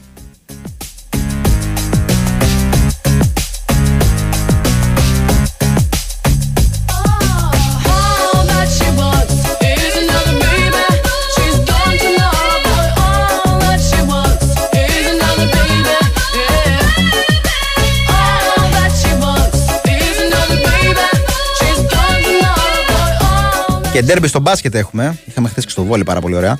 Ε, αναμέτρηση, επικράτηση του Παναθηναϊκού στο βόλι ανδρών. Σήμερα έχουμε μπάσκετ γυναικών, ντέρμπι Ιωνίων. Ε, αίθουσα 5 του σεφ στις 3 η ώρα με φόντο το πλεονέκτημα έδρα για τα playoffs. Δεν θα πω περισσότερα, δεν θα πάρω το ψωμί από την εκπομπή που ακολουθεί.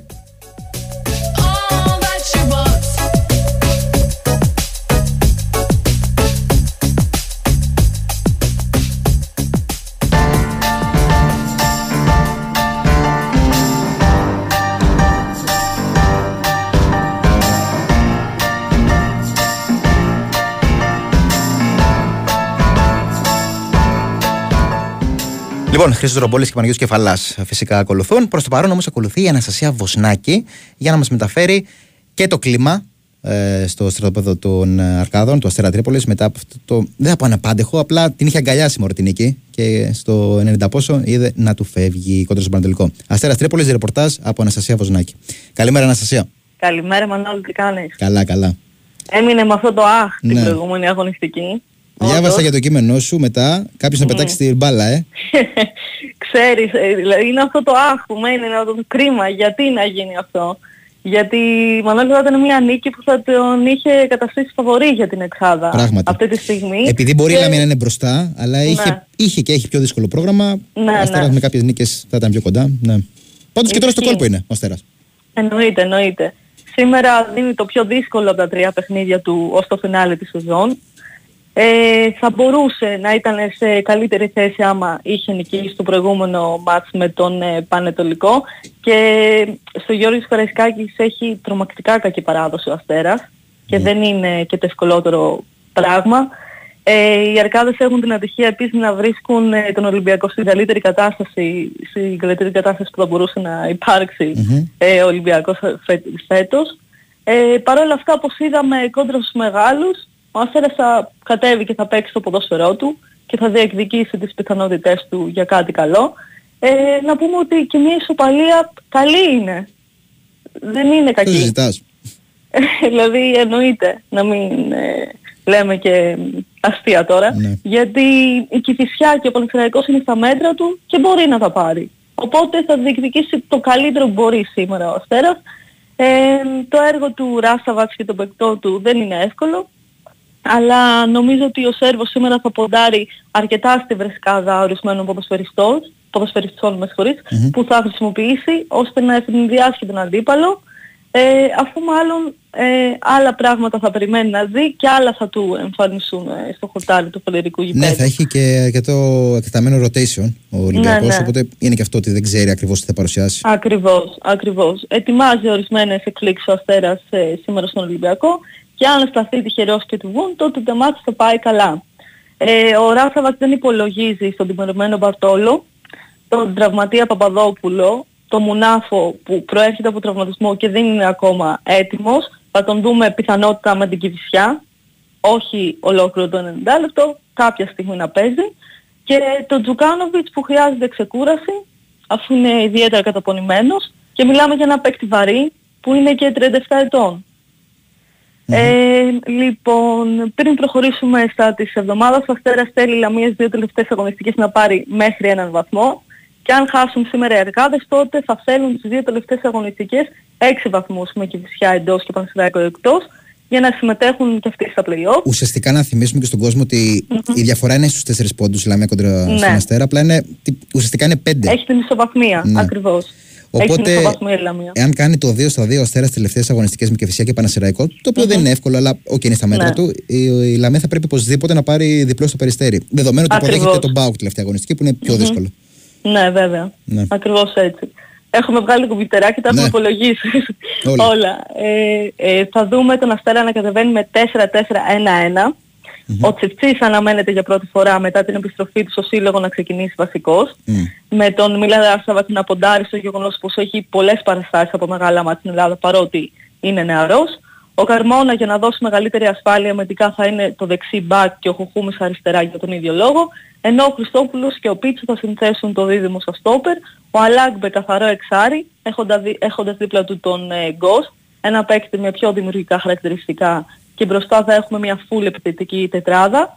Στο ένα άκρο ο Καλτσάρ, στο άλλο ο Κρέσπι και ο Ζουγλής θα έχει ελεύθερο ρόλο με τον ε, Ράσταβας να ποντάρει στην ταχύτητά του και στις ε, διεισδύσεις του. Στην κορυφή της επίθεσης θα είναι ο, πρώτος, ο πρώτος σκόρερ των Αρκάδων και δεύτερος του πρωταθλήματος με 11 γκολ, ο Χουάν Μιριτέλο. Αυτά λοιπόν. Τέλεια. Θα Ευχαριστούμε. είναι μια ενδιαφέρουσα αναμέτρηση.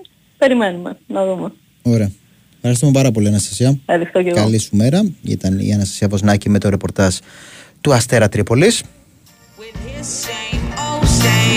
Και κάπως έτσι ολοκληρώσαμε το κύκλο των ρεπορτάζ. Εμείς, αφού ακολουθεί και η εκπομπή ε, μπάσκετ με Χρήστο Ρομπόλη και Παναγιώτη Κεφαλά, που θα σας πούν προφανώς και τα του μπάσκετ και εξελίξεις. Έχουμε και στην Ευρωλίγκα έχουμε εξελίξεις και από αύριο έχουμε κομβικές ε, συναντήσεις για το μέλλον. Ε, και έχουμε και την Τερμπιονίων όπως είπαμε. Έχουμε και τη μάχη της Εθνικής Ελλάδος αύριο στην ε, Ολλανδία. Αλλά θα σας εισάγουν και στα ποδοσφαιρικά ρεπορτάζ ό,τι αφορά ε, και τους μεγάλους. Ε, το Big ε, 3 θα πω τώρα, επειδή θα βγουν ε, ρεπορτάζ ε, ΑΕΚ, Παναθηναϊκού και Ολυμπιακού. Odds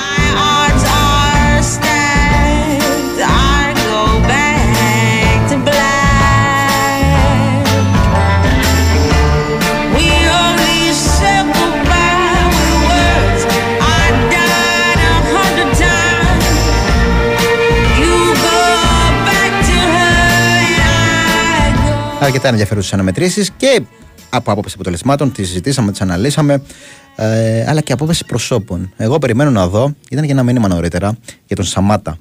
Τώρα δεν το έχω πρόχειρο, έχει κατέβει. Θα το βρω όμως. Ε, περιμένω να δω τον Τζίμα, τον οποίο πιστεύω πάρα, πάρα πολύ. Προφανώς μια αναμέτρηση δεν θα μας βγάλει κάποιο συγκεκριμένο συμπέρασμα προς το καλύτερο ή προς το χειρότερο. Καλά, προς το καλύτερο θα μπορούσε. Προς το χειρότερο πάντως σίγουρα όχι. Ακόμα και καλά να μην τα πάει, να μην αποδώσει βάσει αυτών που θεωρούμε ότι μπορεί να αποδίδει αυτό το project. Ε, δεν είναι κριτήριο, δεν συνιστά κριτήριο μονάχα μία αναμέτρηση.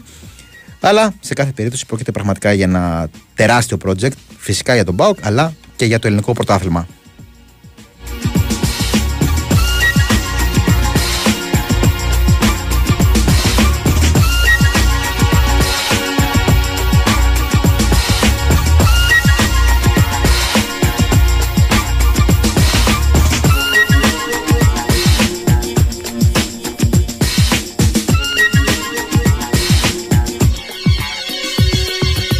Λοιπόν, ε, το ντερμπάκι, ντερμπάκι εισαγωγικά, ωραίο είναι, πάρα πολύ ωραίο ντερμπι. ΑΕΛ Βαδιακός, πολύ σημαντικό είναι. Τώρα μην, το- μην κοιτάτε που το λέω ντερμπάκι.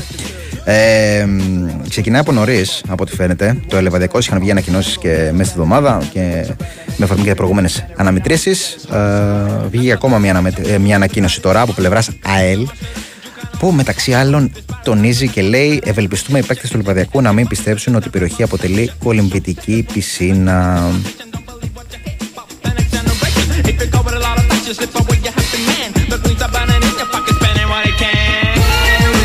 Εγώ λέω να απολαύσουμε ένα πάρα πολύ ωραίο παιχνίδι. Θα είναι πάρα πολύ ωραίο παιχνίδίδι. Ευελπιστώ τουλάχιστον από άποψη έντασης και διεκδίκησης. Τα αφήνουμε στην άκρη τα υπόλοιπα. Δεν αφήνουμε την προσφορά της ΠαΕ Παναθηναϊκός.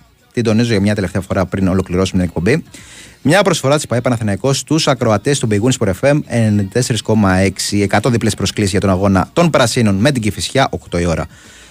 Στέλνετε mail στο info παπάκι sportpavlefm.gr μία φορά ε, με ονοματεπώνυμο και άμκα και των δύο που θα βρεθούν στο γήπεδο καθώς και το mail στο οποίο θα αποσταλούν οι προσκλήσεις. Υπενθυμίζω inforadio παπάκι sportpavlefm.gr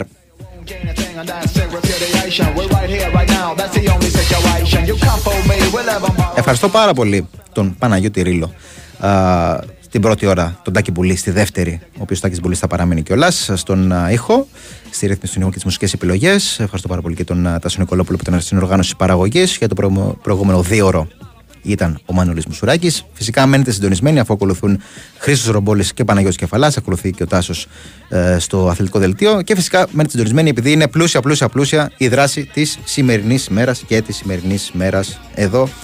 Από τον Big Wins Sport FM 94,6. Ό,τι και αν κάνετε να περνάτε πάρα πάρα πολύ ωραία.